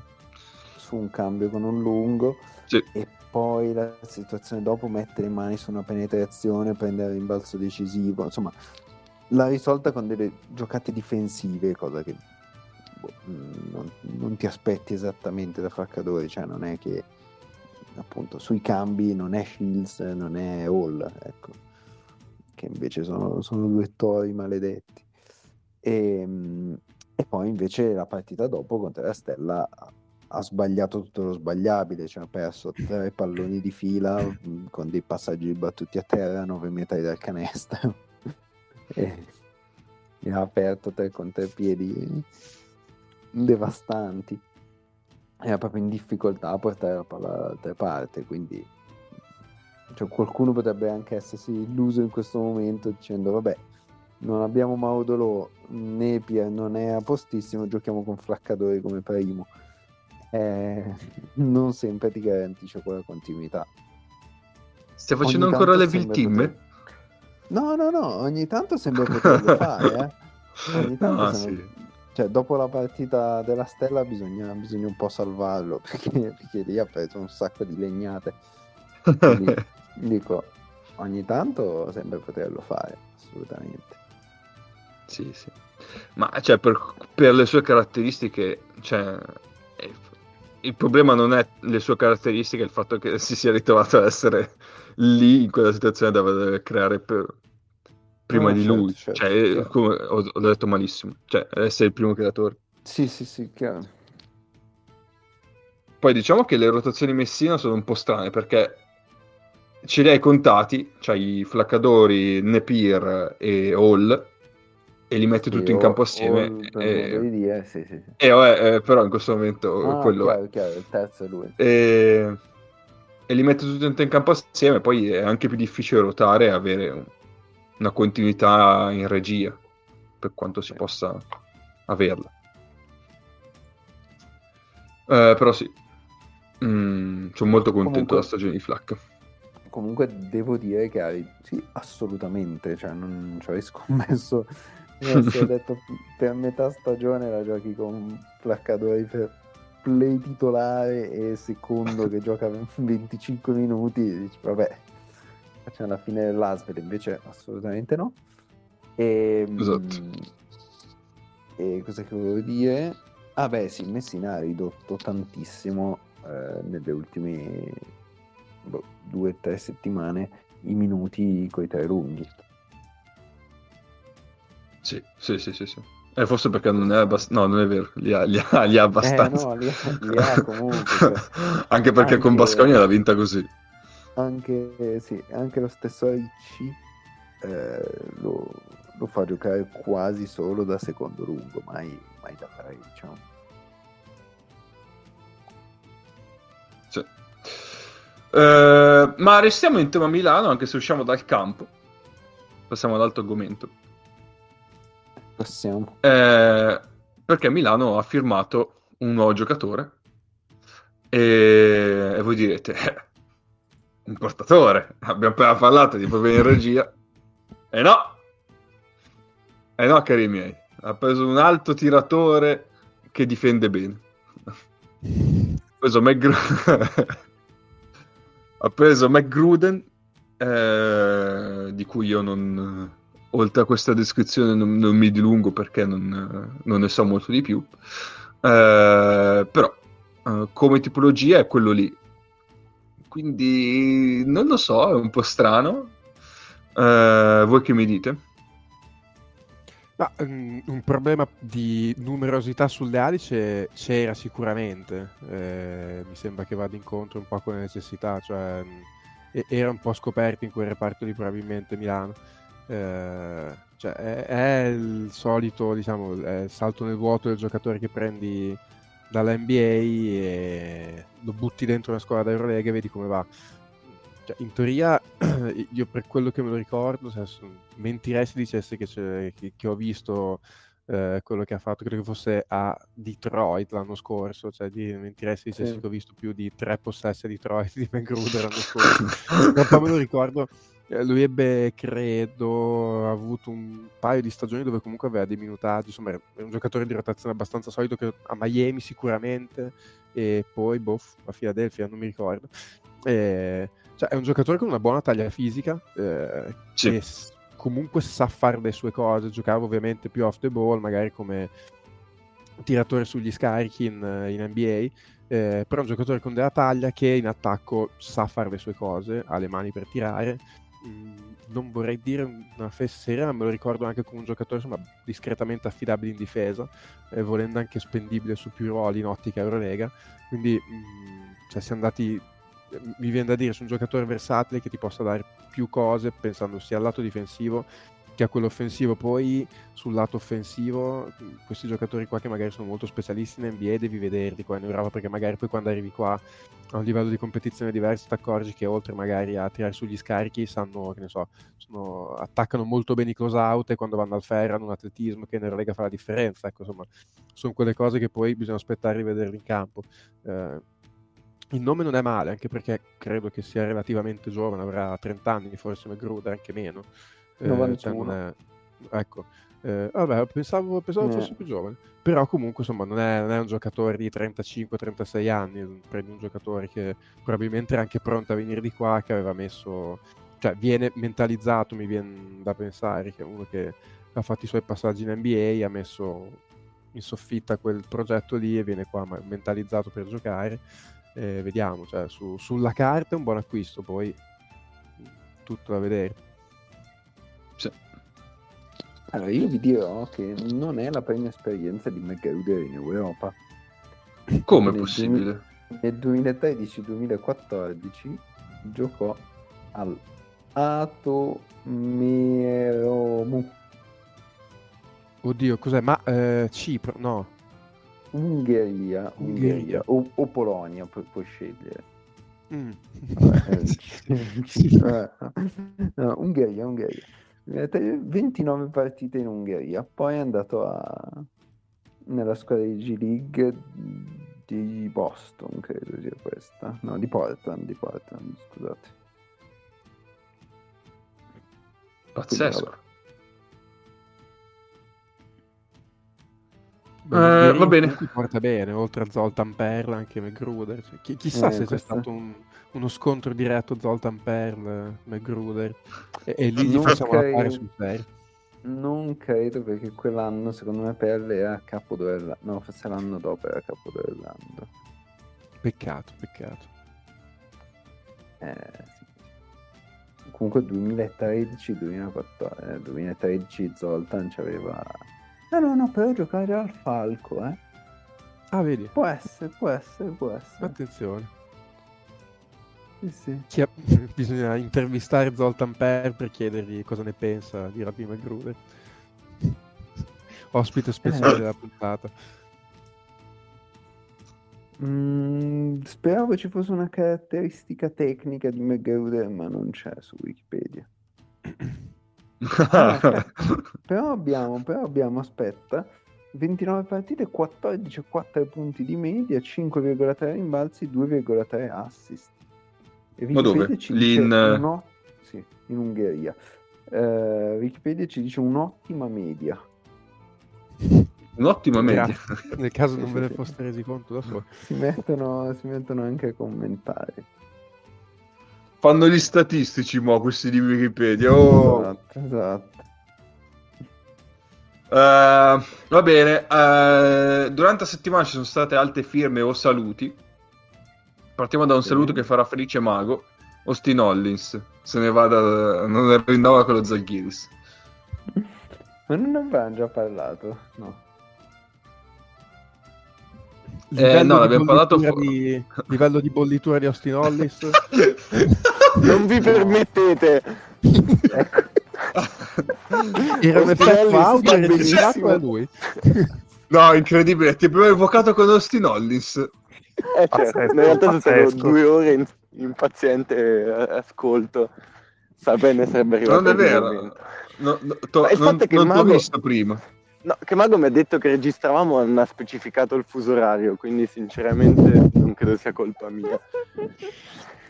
È sul fuso orario del vulcano islandese in questo momento. Vabbè, Comunque in realtà è molto credo. chiaro, il discorso Austin Hollins è che lo Zagris l'ha preso, ora l'ha rilasciato ma nessuna squadra di Eurolega lo può firmare, quindi sostanzialmente hanno fatto tutta una magia per non lasciarlo a disposizione delle rivali nella rimonta per i playoff, però non piaceva Oh. abbastanza a Trinchieri. Oh, eh, Celle, io non so quant'è la percentuale di parole giuste nel tuo discorso, ma è bassina. No, è giusto che non può essere No, firmato. no, lo so, lo so, lo so, quella, Vedi, quella ho è dato- il ho fatto. fa- Eh, appunto, fatto faccio dell'ottima fatti. informazione, però cioè, la, la cospirazione Austin Hollins è, è un momento Austin- difficilmente eguagliabile. Austin Hollis spiegato bene. Già. Vabbè, buonasera a tutti, che vedevo dire. Ciao, ciao, benvenuto Celle, benvenuto. Ciao, Celle. Vabbè, quanto sei eh, poverino. No, eh, ok. Eh, Ma Nace come sta? T'ha, t'ha rilasciato? Com'è che funziona la cosa? Nace mi ha rilasciato su cauzione, entro in ascensore quindi non si sentirà niente, però sì, mi ha, mi ha rilasciato. bene, ci, sen- Tra un ci sentiamo tra poco. Va bene. Ah, Ehm, Adesso lo chiamano ascensore, miei tempi lo chiamano stanza delle torture. Vabbè. Beh, alcuni ascensori a Milano sono un po' delle stanze delle torture. Eh, sì, sì, sì, può essere, può essere. Eh, poi Stella Rossa. La Stella Rossa ha firmato Giavonte Smart. Eh, qui ci voleva, qua ci voleva il bro, mi sa. Eh, qua c'è il bro. Sì. Io non lo conosco. Perché poi sono, è quella combo nome e cognome che può essere qualunque giocatore. È un regen. È bravissimo, esatto, un regent di, di NBA 2K, chiaramente. Infatti, quando mi è arrivata la notifica di Urbona, so chi era, ho letto già poi puntini puntini, poteva essere letteralmente chiunque. Eh, quel- quella, eh, quella combo veramente americana. Come che era Mago che, che proponeva dei nomi a caso per le squadre di, di Eurocup, credo. Può essere, non mi ricordo. Ha detto questo è l'americano, cioè hanno detto prendete uno che abbia questo nome e cognome l'americano della squadra. Beh, vi dico che la Poele Liatta ha lasciato andare Deshaun Booker, Ah, quello che è, che è la seconda volta che lo tagliano quest'anno. un'altra che... ehm, no, che, sì, che è stato tagliato da eh, Treviso, possibile? Sì, era Treviso... Eh, Deshaun Booker sì, sì, a inizio stagione sì, era Treviso. Ok, visto, visto che ne sapete, più forte Devin Booker, Deshaun Booker o Melvin Booker? Eh, Melvin Booker. Booker Fortissimo, quello di... Esatto, poi c'è quello, quello di adesso e poi Deshaun. Ah, dipende. Allora, se lo chiede Attilio Caia, Melvin Booker, altrimenti Eh Devin beh. Booker. Fortissimo. Ah, Quindi, sei- ti senti un po' Attilio Caia? No, mi sento Homer su, De- su, su Devin e basta. No, su, eh, so- sto confondendo i nomi anche adesso. Poi c'era No, Trevor aspetta, Booker ma- che ha fatto il canestro in bugger. Trevor tipo. Booker, vero, vero, vero. Ma Che è, il, ehm, che è il fratello di... È il fratello di Devin Booker dell'Eurolega, mi pare. Sì. esatto, perché lì la domanda era quale Devin Booker? Cioè Devin Booker o Devin Armani Booker? Per- Perché si chiama, eh, cioè Devin Booker quello dei... Non so se ancora I Sans e Devin Suns, Armani. sì. sì. Si chiama Sì, sì. Armani perché Melvin Booker è chiamato il figlio Armani. Vabbè, non perdere. Proprio in onore di, di, di, di, di Giorgio. eh. Sì. Eh sì, sì, sì, certo, certo. Cioè, clamoroso. Poi, poi... che connection. ehm, Quindi Devin Booker a Milano a fine stagione. A fine carriera. Possibile, possibile. Il futuro di Kamagate c'è l'Alberta Daytona? Lo vogliamo commentare o non, non lo vogliamo commentare? A me mi è dispiaciuto un sacco che non... Guarda, eh, avuto eh, minuti, mi, mi- mi- mi intrigava un sacco, è un bel fisico Kamagate. È Allora, io mi di ricordo- Ettore Messino. eh. io Dai. mi ricordo quando l'abbiamo firmato quest'estate che sul gruppo Telegram dicevano tutti tanto non giocherà mai. Io ho detto, ma secondo me invece giocherà perché comunque in Eurocup aveva fatto una signora stagione alla fine Mhm. dell'anno scorso. E ho detto, dai, va bene che Messina è uno che difficilmente lancia i giovani e tutto, però comunque è uno che eh, il fatto suo lo sapeva già. Invece è Mi in andata altro letteralmente lungo come ha detto la fatto- chat. Un altro lungo ha fatto una bella stagione in Eurocup, eh, ha vinto un titoletto a Bologna, tipo, che, che piace molto. No, eh, allora, eh, le- cioè, io ti ho lasciato parlare su Stinolli, però non è che adesso tu ti devi allargare e tirare fuori dei fantasmi del passato che abbiamo scacciato fortunatamente. Io sto continuando a fare informazione. Eh, no, sì. Ah! eh, cioè. Ah, beh. Eh, Tra l'altro ho visto che secondo ha me fatto anche tipo 14 contro l'Olympiacos e ho detto vabbè non è più l'Olympiacos che conoscevamo Secondo me comunque Kamagate è gestito un po' male, eh, qua, però bisogna Sì. dirlo secondo me. Ah. Però, però voglio dire, non può- cioè, anche in campionato è difficile far giocare perché gioca da, da straniero, no? Quindi cioè, Sì, giocare sì. uno No, poi- da far giocare, cioè, è molto Sì, sì, sì. complesso. No, poi è vittima anche degli eventi perché chiaramente lui si è ritrovato nel ba- nel- nella batteria di lunghi. Eh no, tu, ehm, tu pri- dici cioè, se l'ha, fosse l'ha firmato spaccato pri- un lungo e invece no, tutti No, no. si sono spaccati Ah, quello verissimo, quello verissimo. Ma poi si è ritrovato anche ne- nella batteria di lunghi eh, prima della firma di Mirotic e Mirotic poi quando è arrivato ha sconfusionato un po' tutto. Ma è cioè, fisicamente quindi- una batteria. La batteria la pila o la batteria lo strumento? La batteria la pila. Lui era nel Io- cattivone positivo. Io penso che eh, Kamagate sia stata la batteria, lo strumento di Messina in qualche allenamento. Eh, sì. la gran Eh, cassa la Al- all'urlo di vieni Esatto. qua che non ti faccio niente. Esatto, con la ciabatta in mano. Devo solo parlare. Io vorrei, vorrei ricordarvi che i Denver Nuggets dicono ok, va bene a Kamagate che va a Milano perché andava alla Ettore Messina University. Questo chi è che l'aveva scritto? Eh, aveva scritto un po' di gente seria in giro. Sì, Comunque, sì, sì, sì, esatto. La definizione Ettore Messina University mi fa pensare che come- in è generale l'Erasmus Cusano? Sì, ma eh, allora l'Erasmus non lo fai. A parte che l'Erasmus a Tortora, cioè un Erasmus in Piemonte, nemmeno Vabbè. però eh, l'Erasmus non lo fai dopo il primo semestre del primo anno, cioè comunque fai passare No, l'Erasmus tempo. lo fai per fare quell'esame che non riesci a passare. Esatto, E... esatto. che E di quindi vai a farlo da Walter De Io Raffa- vai a avevo- da Walter De Raffaele, mi- non vedo, non vedo errori, insomma. Io avevo fatto un piano perfetto per la mia magistrale che prevedeva dare i tre esami più difficili del primo anno in Brasile, a Porto Alegre. Ero stato preso per, il- per il- l'Erasmus e poi è scoppiato il Covid, quindi ho dovuti fare sul serio questi esami. In ritardo. Godo, godo. indietro, dicendo, A proposito di God, Nick, ho sentito, la, cioè ho visto la, la radiocronaca di tedeschi, di, non mi ricordo, ah, della partita con Udine in cui non so cosa c'è, punto lui fa e io godo, e il suo, la sua seconda voce fa e anche io. E poi fa tipo, per protestare su una roba, fa tipo, e c'è la Monica che scrive in tribuna, scrivi, scrivi, quando... mazzo. Dopo ti mando il video. Eh, beh, sul te-. Andrea Tedeschi è uno di noi, anche se in realtà io sono uno degli altri, ma è uno di noi. È, Beh, è- è veramente... è Uno degli veramente- altri parliamone, eh, Nick. Cioè... Vabbè, insomma. Vabbè. Eh, eh, eh. Balto ormai, Vabbè. non sa quello che è. Ehm, Oddio. Va bene. ok, quindi Che, che bella digressione che c'è stata qua. Il mio obiettivo è essere cacciato nel giro di un quarto d'ora massimo, e ci sto, sto andando molto bene, secondo me. benissimo. Sì, benissimo. sì, sì. Ti, ti vedo, ti vedo molto bene. E quindi si parla però del fatto che l'arrivo di Kamagate mh, mandi via Noah. Voi Che l'hanno cosa appena preso, tra l'altro. Eh, sì, non so. Eh, ma c'era un altro allenatore.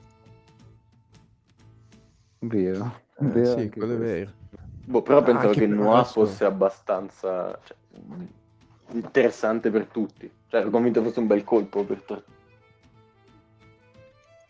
Anche perché Tortone adesso di lunghi chi c'ha? Noah, ehm, Radosevic, Tashon Thomas. Tashawn Thomas, Kamagate. Radosevic Zerlin. non l'ho visto nell'ultimo, tra l'altro. No, eh, non è che è infortunato. Credo sia rotto, sì. Ah, perché non ha giocato contro Milano. Eh, e poi c'ha... Non mi ricordo più. Troppi, troppi giocatori, troppi giocatori. Vediamo, Vabbè. Fare un recap. Ce l'ho Recap. subito. Ah no, Un recap. abbiamo recap. C'ho- ah, c'ha- hanno preso Zerini. Eh sì, esatto. Andrea poi ce l'ho- Zerini. Sì, poi c'è Noah. Eh... Dove c'è? Strau... Vabbè, Strautins sì, che può giocare un po' 3-4. Eh, Tashon Thomas, Radosevic. E appunto poi adesso hanno aggiunto Kamagate. Eh, Ma Leo cioè, era Dozevic. sì. Sì, Oh. Sì, sì, lui, lui, lui. lo ricordi Leonardo Dosevic, Mago? Cioè, Eh, alla fine cosa fa? ricordo, Va- sì. eh, Kamagate Ti ricordi quando di- l'Olimpia Noah. non poteva giocare a basket senza Radosevic? Eh sì, dicevano No, così, che andava al posto di successo. Eh, tra l'altro Tortona cosa in BCL cosa, cosa ha fatto? È No, no? Totona l'ha salutato. E la tutto è uscito. 0-2 con Comunque- Galatasaray, sì. Spero che Kamagate non impari gli show profondi da Leone Radosevic, perché sennò è un disastro. Beh, diciamo che mh, Kamagate con Colby Ross potrebbe essere un asse play pivot interessante. Ah, Eh, no, le scherzo a Questo sì. parte. Cioè, Cioè, in teoria comunque- Ah, è. Kamagate, Kamagate è un bel rollante.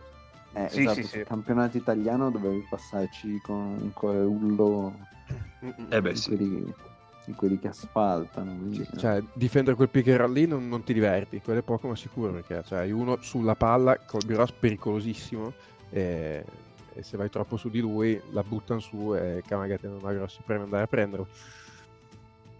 scusate, però ho una domanda per voi.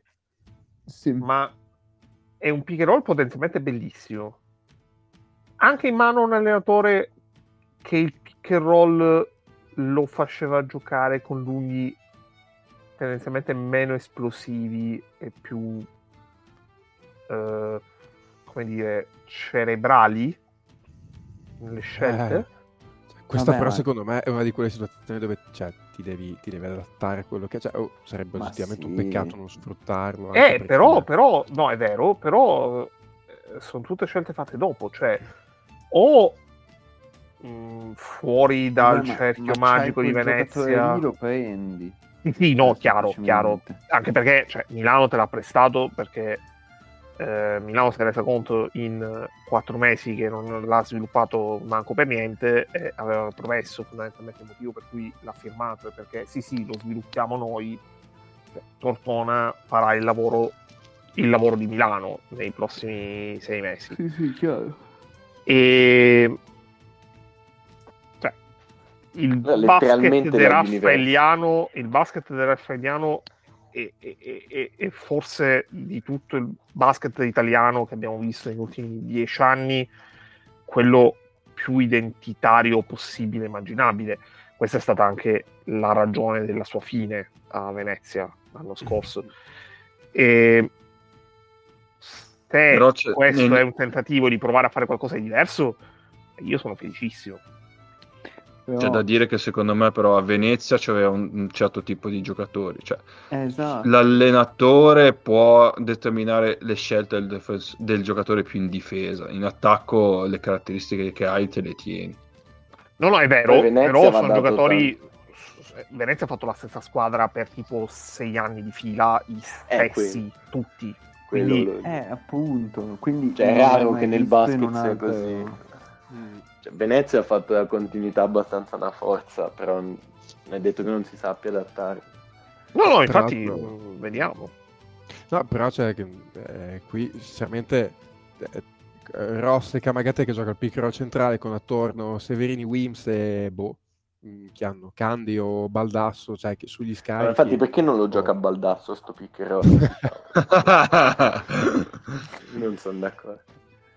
Eh, cioè, proprio scritto nella pietra. Tra l'altro, a proposito, cioè, Venezia, devo dire che Spacchia a Venezia sta, sta facendo vedere il basket discreto. Cioè, Venezia è, è bellina davvero da vedere giocare. Si gioca, a- ecco, a proposito di basket eh, con dei concetti abbastanza precisi e forti.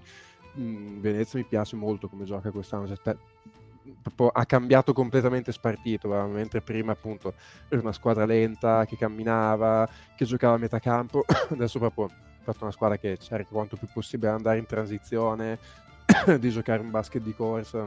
Venezia quest'anno è molto bellina da vedere. Io di Venezia non ho capito una cosa di quest'anno perché io l'ho vista, l'ho vista un po' in Italia, l'ho vista un po' in Eurocup. Non ho capito come possano essere due squadre così diverse. I- tra l'Italia e l'Europa, dici?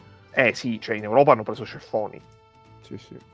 Ma spesso Eh. e volentieri è in un girone che, sì, ok, tre squadre buone, molto buone, anche molto forti, però il resto ampiamente giocabili. Questa, cioè Venezia è una squadra che sarà testa di sé numero uno ai playoff in Italia.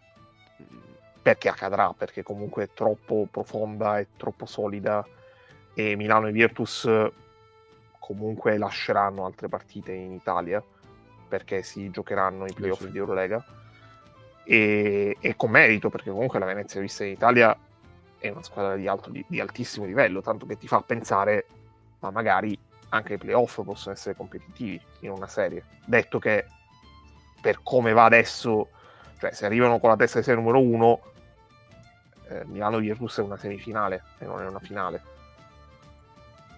Beh, Mm, loro Inizia sicuramente- fisicamente impressionante. eh esatto Sì. Comunque, tranne che a Lepanto, Venezia ha sempre preso ceffoni in Europa. Eh. Cioè, No, è vero che loro sicuramente, cioè, tutto il casino di Caboclo l'hanno pagato perché eh, cioè. Caboclo subito l'ha rimpiazzato con Wilcher, che è un giocatore che non, cioè, che, che non, che non è Caboclo, cioè, è un'altra cosa Wilcher. Eh, quindi secondo me anche lì si sono ritrovati con una squadra pensata in un modo e poi eh, hanno dovuto fare degli aggiustamenti in corsa e ti è venuto a mancare un, un pezzo importante.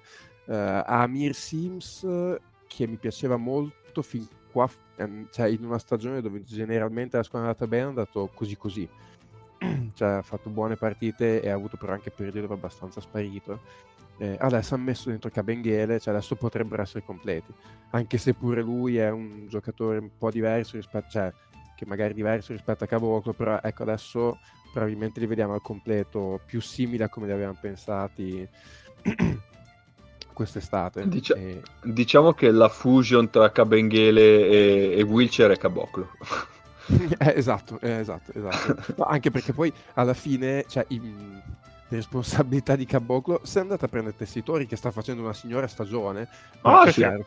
tra Caboclo e Tessitori, insomma, eh, cioè, ci passa No, è, è- è stato divertente domenica eh, contro Varese. C'era Tessitori contro Spencer e dici, vabbè, i 200 titolari, ok.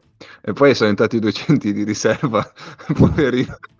Ulaneo cioè, ci hai trovato sta montagna di roccia davanti, ci ha rimbalzato Eh. addosso due o tre volte. E vabbè, eh, che ci vuoi fare? Ehm, Va bene, Beh. al- altro da dire. Ci abbiamo altre firme? Beh. Sì, Mago, di, di, di. Continuo, continuo la rassegna stampa.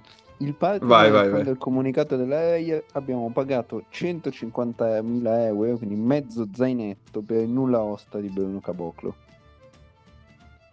Sì, ma Bruno Caboclo prima è andato alla Rannana lì, dove cazzo Sì, era? in- No, in quella, quella, quella quella era una vacanza, non conta. Sì, Sì, quella era una Poi- sceneggiata.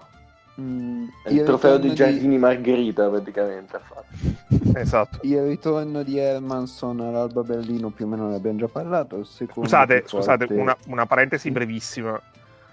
La roba di Caboclo, Venezia e Partizan, per come è messa, manca, manca più di un pezzo. Perché Venezia non ha smentito di aver ricevuto quei soldi, solo che ha detto che quei soldi sono una penale. E mi viene da dire, ok, ma se è una penale e loro te l'hanno pagata, perché li porti in tribunale?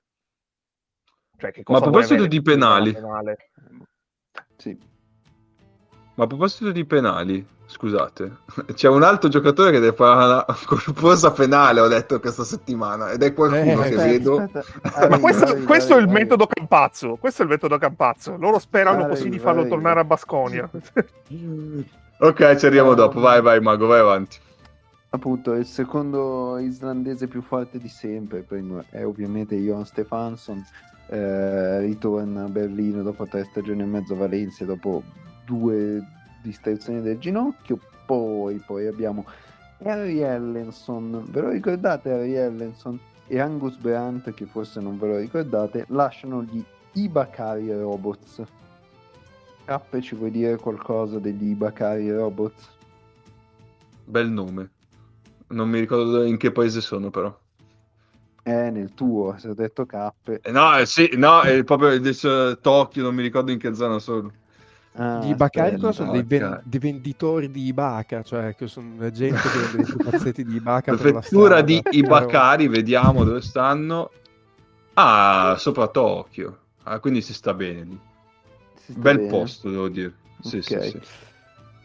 E poi, poi, mm, Core Sport, Fortitudo solda, eh, sonda Volde Tensare, ma pista difficilmente percorribile. Non so perché questa sia una notizia, però eh, è una notizia. Ah, io- eh, scusami, leggi l'autore No. perché ho capito dove stai leggendo. Leggi l'autore. Eh, imma- immagino che possa essere. E poi, poi, poi Jagger e Austin Hollins ai saluti. Ehm, Austin Hollins ha totalizzato 3,9 punti di media in 8 partite. Quindi mm, Celle positivo, dai. Tu quanti ne hai fatti di punti allo Zagris? Vabbè, vergognoso. E poi, poi, poi, poi, poi. Ma tanto prima che te ne detto gli islandesi, come si chiama quell'islandese che era andato alla Fortitudo che con la nazionale sembrava fortissimo? il- Ah, No, Tortona, non la Fortitudo.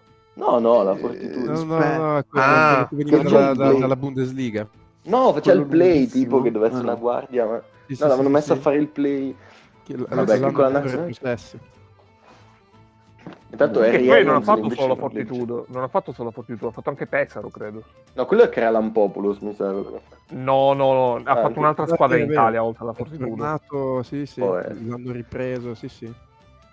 Vabbè, ho interrotto la rassegna stampa. E poi, e poi a svelo ufficiale la partenza di Egbunu che ha fatto registrare 2,9 punti di media e 2,7 rimbalzi in 11, par- in 11 minuti a partita. Beh, positivo anche lui. Insomma, Gudmundsson. John Axel Gudmundsson. Ah, Era vero. Pesaro l'anno scorso. Eh, esatto. ok, ok. Che Ok. credo che abbia un record. Stagione 2021-2022, 120 pu- possessi, 76 punti, se- 0,6 0.63 punti per possesso, che credo che siamo molto molto molto in fondo alla classifica relativa. Poi, poi sempre, sempre rassegna stampa. Jason Tatum su Jabari Parker. Il motivo per cui scelse Duke. Felice che stia giocando bene. Quant- quanto è random da 1 a 10 in questa dichiarazione di Jason Tatum? 10. Poi Basconia, ma non quello che pensate, infortunio al ginocchio perché schiozza. Mi spiace Eh, qua sei felice però. Mago, dov'eri Sì. quando si è fatto male? Ci spiace però l'alibi qual è? davvero tanto, davvero tanto. No, Tanto se- che bello il video di Monek che torna col Manresa e gli fanno l'ovazione. Bellissimo. Gli è scesa la lacrimuccia anche. No, commissario, non avevo in mano una bambolina di Crescozza. e poi il tribunale di Vittoria. Ah, ma è il tribunale di Vittoria che ha condannato Vildoso al pagamento di un milione verso. Basconia. Vabbè, ma quindi sarà stato un, un tifoso di Vittoria. No, non è un tribunale vero. Allora, Fammi il Mago, power ranking tra il tribunale di Forum, il tribunale di Vittoria e il TAR del Lazio. Ah, e la corte... No, beh, non facciamo bannare sto po'.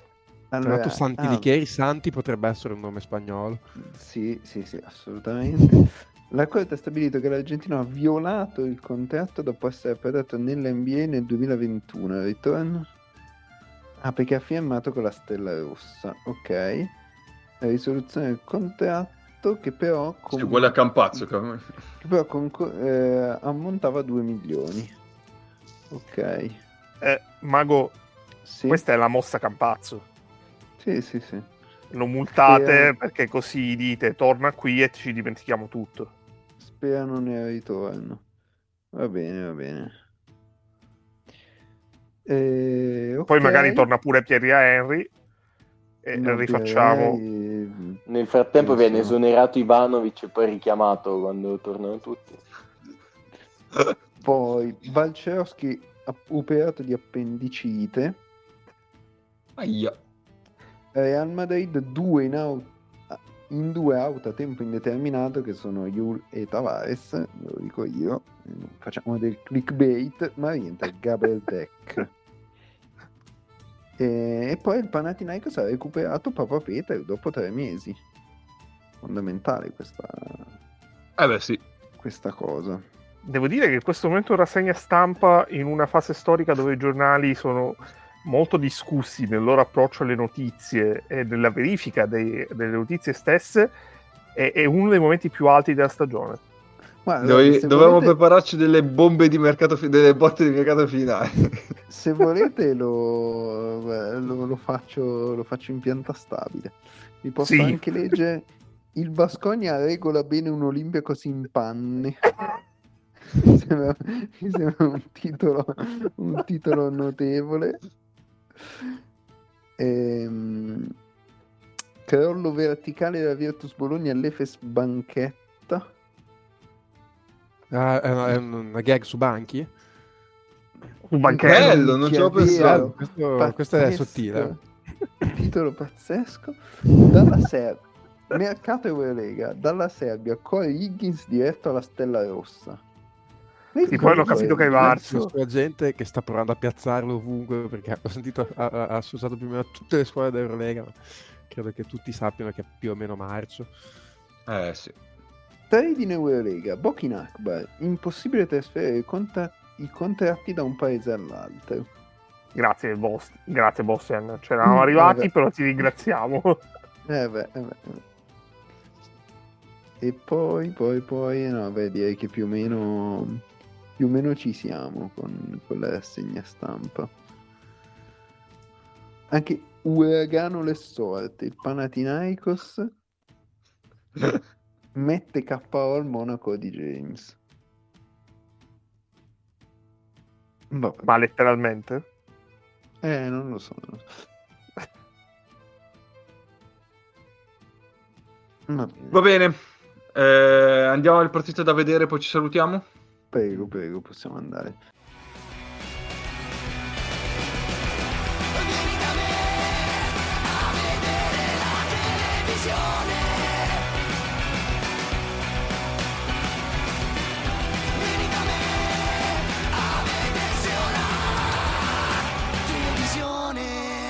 Eh beh, che cazzo te guardi?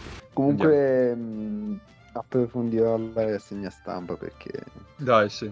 Devi crearti anche qualche bombetta finale. si trovano grandi cose. Ufficiale. Marcus Ericsson, Ericsson si separa dall'Alba Berlino. povero Marcus, povero Marcus. Cosa che pensavo fosse Allora- successa un anno e mezzo fa, non ironicamente. è vero. È vero, è vero. Aspetta. Allora, aspetta, giovedì aspetta. ricco. Sì. No, no, no, no, no. I, i. The Colors rispondono a Tarichieri. Chi? il, video, il video della Warner Music Baltics. Cos'è la Warner Music Baltics? Ah, è vero, perché aveva fatto sentire la Questo- canzone, quella italo Perché disco. sono quelli di Italo Disco. Sì, sì, sì. Eh, è Esatto. vero, è vero. Sì, sì, sì. Eh, quindi c'è questo. C'è hype. guarda. E gli rispondono Mister, che già avete sbagliato tutto. cioè, Mister. Mister. poi- Ah! Mister. Vabbè, cioè, quando ti chiamano Mister sono un 464 proprio diretto. E qua abbiamo già pensato alla prossima scommessa. Se, Però non la Sì. dicono. se vicini, se vinci, se vinci abbiamo già un'idea, mi raccomando. Però non la dicono. Eh, questo credo, che da quella, credo che da quel video lo Zalghis sia 0-2 in Eurolega. Dovrei andare a controllare. No, però. una l'ha vinta. No, una. No, una... No, Dopo il video?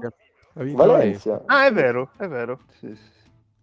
Quindi Valencia fa. che tra l'altro nelle ultime 5 è 1-4 e poteva tranquillamente essere 5-0, ma è 1-4 perché il mondo è...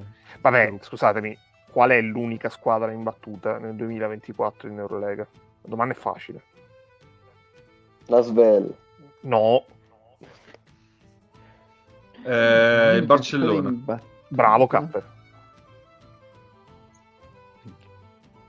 Ah, Qui, E- qui e- abbiamo della... E, e vi ricordate come ha finito, come ha finito l'anno il Barcellona, vero? Sì, sì. Eh. Sì, sì. Va bene. Partita Va bene, vedere. allora, Intanto ti ho mandato... partita da vedere. Ti ho mandato uno screenshot di Mr. Trinchieri. No, non lo so, potrebbe essere. Vediamo, aspetta, voglio vederla adesso. Ciao, mister Twin, madonna. Va bene. eh. Allora, giovedì 18 l'Eurolega ci propone eh, Efes Barcellona. eh, Stella Rossa Basconia, il derby tedesco Alba Uh. Bayern, Ma la Oli, sesta volta che lo Maccabi. giocano. Ogni volta che facciamo le partite da vedere c'è Alba Bayern. perché vabbè, eh, Virtus Asvel. Beh, Eh, Eurolega, ci, Eurolega ci vizia, cioè, questo va detto. Stella vizia. Basconia. Beh, la sì. voglio. Sì, sì, sì. Sì, Cioè, Sì, sì. Anche, anche Oli Maccabi non deve essere male. No, vero, ma il ritorno del Codino a Belgrado dopo che l'hanno cacciato. Eh sì, certo, certo, Cioè, certo, certo. certo. Eh, allora, Gli- su Gli giovedì, dà una piallata. su giovedì, Nick, io vorrei dirti una cosa. La Che livello di psicodramma si toccherebbe in caso di risultato avverso in quel di Bologna? Ma eh, no, cioè, allora in questo momento col fatto che probabilmente sarei senza Schengelia limitato, nel senso che credo che ci sia consapevolezza un po' di tutti quanti che questa squadra se gli togli Schengelia hai tolto il 70% del potenziale della squadra. Per il discorso che facevamo prima del fatto che è quel giocatore che ti crea gioco. E, eh, la Virtus, cioè, il problema per la Virtus è che ha un calendario molto complicato nel girone di ritorno. Teoricamente il calendario casalingo è semplice, queste sono quelle partite che devi vincere a tutti i costi. E per come sei messo rischi, rischi seriamente perché non- cioè, sei in una condizione fisica molto deficitaria, devi provare a vincerla con un canestro di tacco in mischia all'ultimo secondo. Quindi, quindi alto, grazie. Ci hanno, ci hanno privato del duello fra i due migliori quattro dell'Eurolega. Lovergne. e- Lovergne. Giusto, scusa. Beh, però c'è sì. Michi. C'è Michi infatti. che è tornato. Che non è un quattro. Eh, però non è la stessa cosa. No, Comunque, eh, Nick, l'ho volevo- capito- Comunque, Nick, l'ho capito adesso, il colpo di tacco al volo Il, il co- Coppa Italia è successo. sì. Sì, Molto sì, sì, eh, sì, non, non, piacevoli. non ci avevo pensato, però chissà se Zirz viene a vedere la partita. Potrebbe essere, non gioca per due settimane, potrebbe essere che c'è... Come non gioca due settimane? Un disastro, Eh, no, mi ha fatto perché- calcio completamente a monte. Eh no, la prossima settimana è un casino perché ci sono le- quelle che fanno la Supercoppa che sono in Arabia e quindi saltano un tot di partite.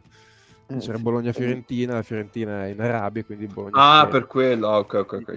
Sì, sì. Ma in caso di sconfitta credo il livello di psicodramma dipenda dalla presenza o meno di Baraldi in conferenza stampa. Cioè se gli impediscono di parlare, secondo me la cosa rimane lì.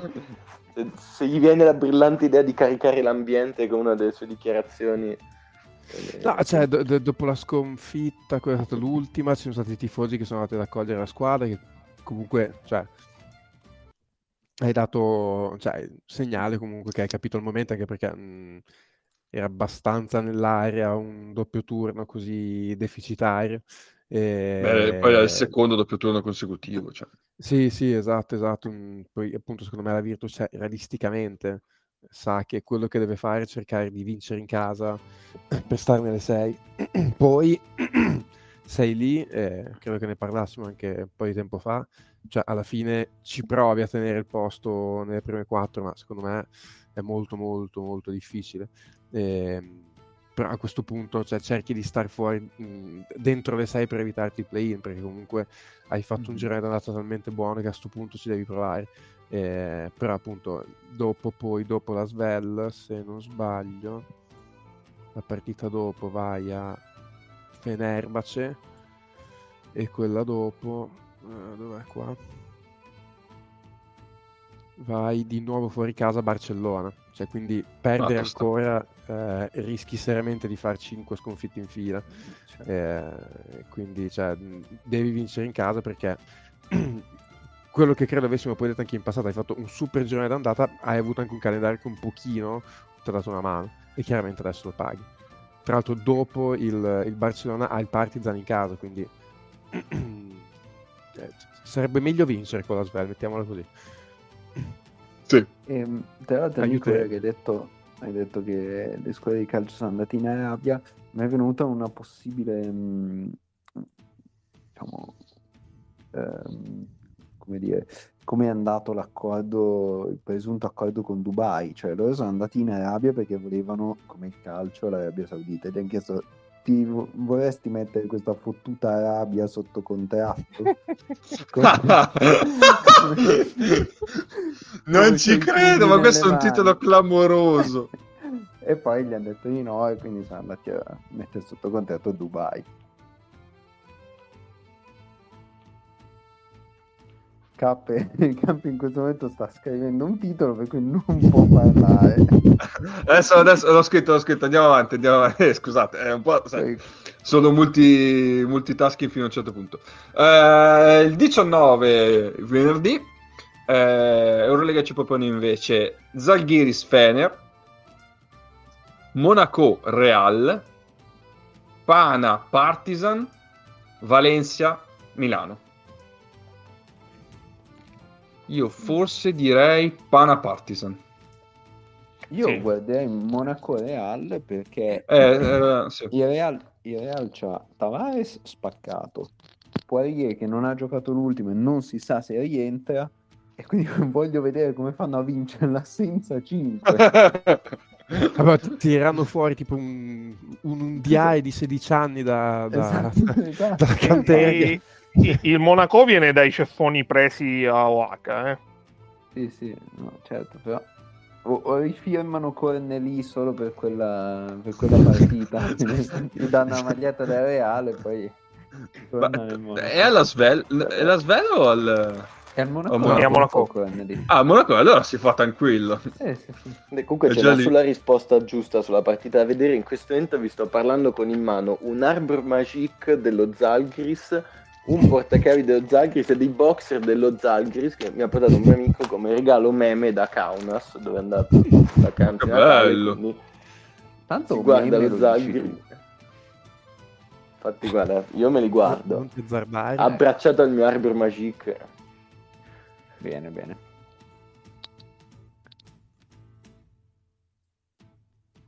Tanto sempre per... ah, tanto ormai ogni comp- io ho ormai da Zagris la fascetta per la testa, l- la roba per il braccio, c'è anche la bandiera lituana da disegnarmi in faccia, tutto perché a un compleanno ho deciso di vestirmi da super tifoso dello Zagris, quindi oltre alla maglia mi hanno regalato tutto questo cinema di roba. E conciato così guarderò lo Zagris. Bene. Mi sembra più che giusto. Fai finta di essere infastidito da questa cosa, ma in realtà sono i cimeli a cui tieni di più in Esatto. assoluto. No, te- Chiaramente, che domande. Mm, Potresti anche vedere la partita Berciato Austin Hollins, che, che tanto non c'è un cazzo da fare, no? Vero, molto vero. Comunque non ho mai detto di essere infastidito, anzi. Ora sono in quella fase, a parte in cui o mi regalano roba dello Zalgiris, quelli mi conoscono meglio, oppure i parenti hanno iniziato a prendere tutta roba a tema basket, rischiando di cadere su libri che non voglio vedere in casa mia. Oh, tu che sei tanto appassionato di basket, man. No, Tieni questo 30 per no, 30. Ops. No, no, no. Non so di cosa Parla parli. di 30 palazzetti nonostante siano 29. No! Incredibile. No, madonna. Cappe, ma da quanto stiamo registrando? Siamo tipo a due ore e abbiamo deragliato. Secondo cinque me volte. siamo... Siamo a due ore, raga, ma incredibile. Ma come cazzo abbiamo fatto? Eh, ma, ci ma due messo- ore a- abbondanti, eh. Ci ho Eh, messo la- una segna stampa purtroppo. Eh, No, no, purtroppo, che poi- purtroppo, la segna stampa- evocato. Drammatica. È stata la mia vocazione. Ma, ma infatti io non vedo l'ora di vedere la scaletta domani con scritto la rassegna di Mago. Eh, Vabbè, possiamo, possiamo introdurre. Infatti mi mancava un po' la play pivot e volevo qualcosa di... Dobbiamo risumare la sigla, però, cazzo, quella sigla era clamorosa, dai. Sì, sì, sì, possiamo, possiamo usare quella, possiamo usare quella con- invece che sull'asse più un osservatorio sulla stampa specializzata italiana. Intanto vi segnalo che su WhatsApp ci sono Nace e Mago, eh, e, e anzi Nace e il Bro, no, Nace e il Bro che parlano ovviamente di giocatori che hanno giocato a Biella. Vabbè. È pazzesco. Guarda, è pure Siamo- viola pallacanestro Biella. È pure Siamo- viola, vuol dire che ci ho già cliccato. Sì, sì, Direi siamo perfettamente possiamo- un brand. Tanto è viola ed è solo 2004. No, scusi, la carriera di questo, già aveva giocato sì, 10 partite, 15. Ecco. Però per 15 partite a inizio 2004. Come fa? 15 partite o 250 punti? Che cazzo di mac- n- Non sono i punti quelli tra parentesi. Come cazzo ha fatto? Sì, sì, De Marco sono i punti, Johnson. sono i punti. A De Marco La Johnson madonna! Era, era fortone, fortone De Marco Eh, ha, Johnson. ha- ha dominato De Marco Johnson. Eh. Scusate, però 250 diviso 15... Beh, 16 e mezzo. Comunque, beh, a Varese 17, mm, cioè 318 in 17. Eh, sono Vabbè, più quelli. ehm. Comunque carriera, mm, eh, come si dice, mm, approvata eh, perché vedo i Vaqueros de Bayamonte, quindi Ma io poi ho- una domanda. In che senso Olimpia Milano, New York Knicks, VL Pesaro? Quelle pensa, eh vabbè, Rieti. va bene.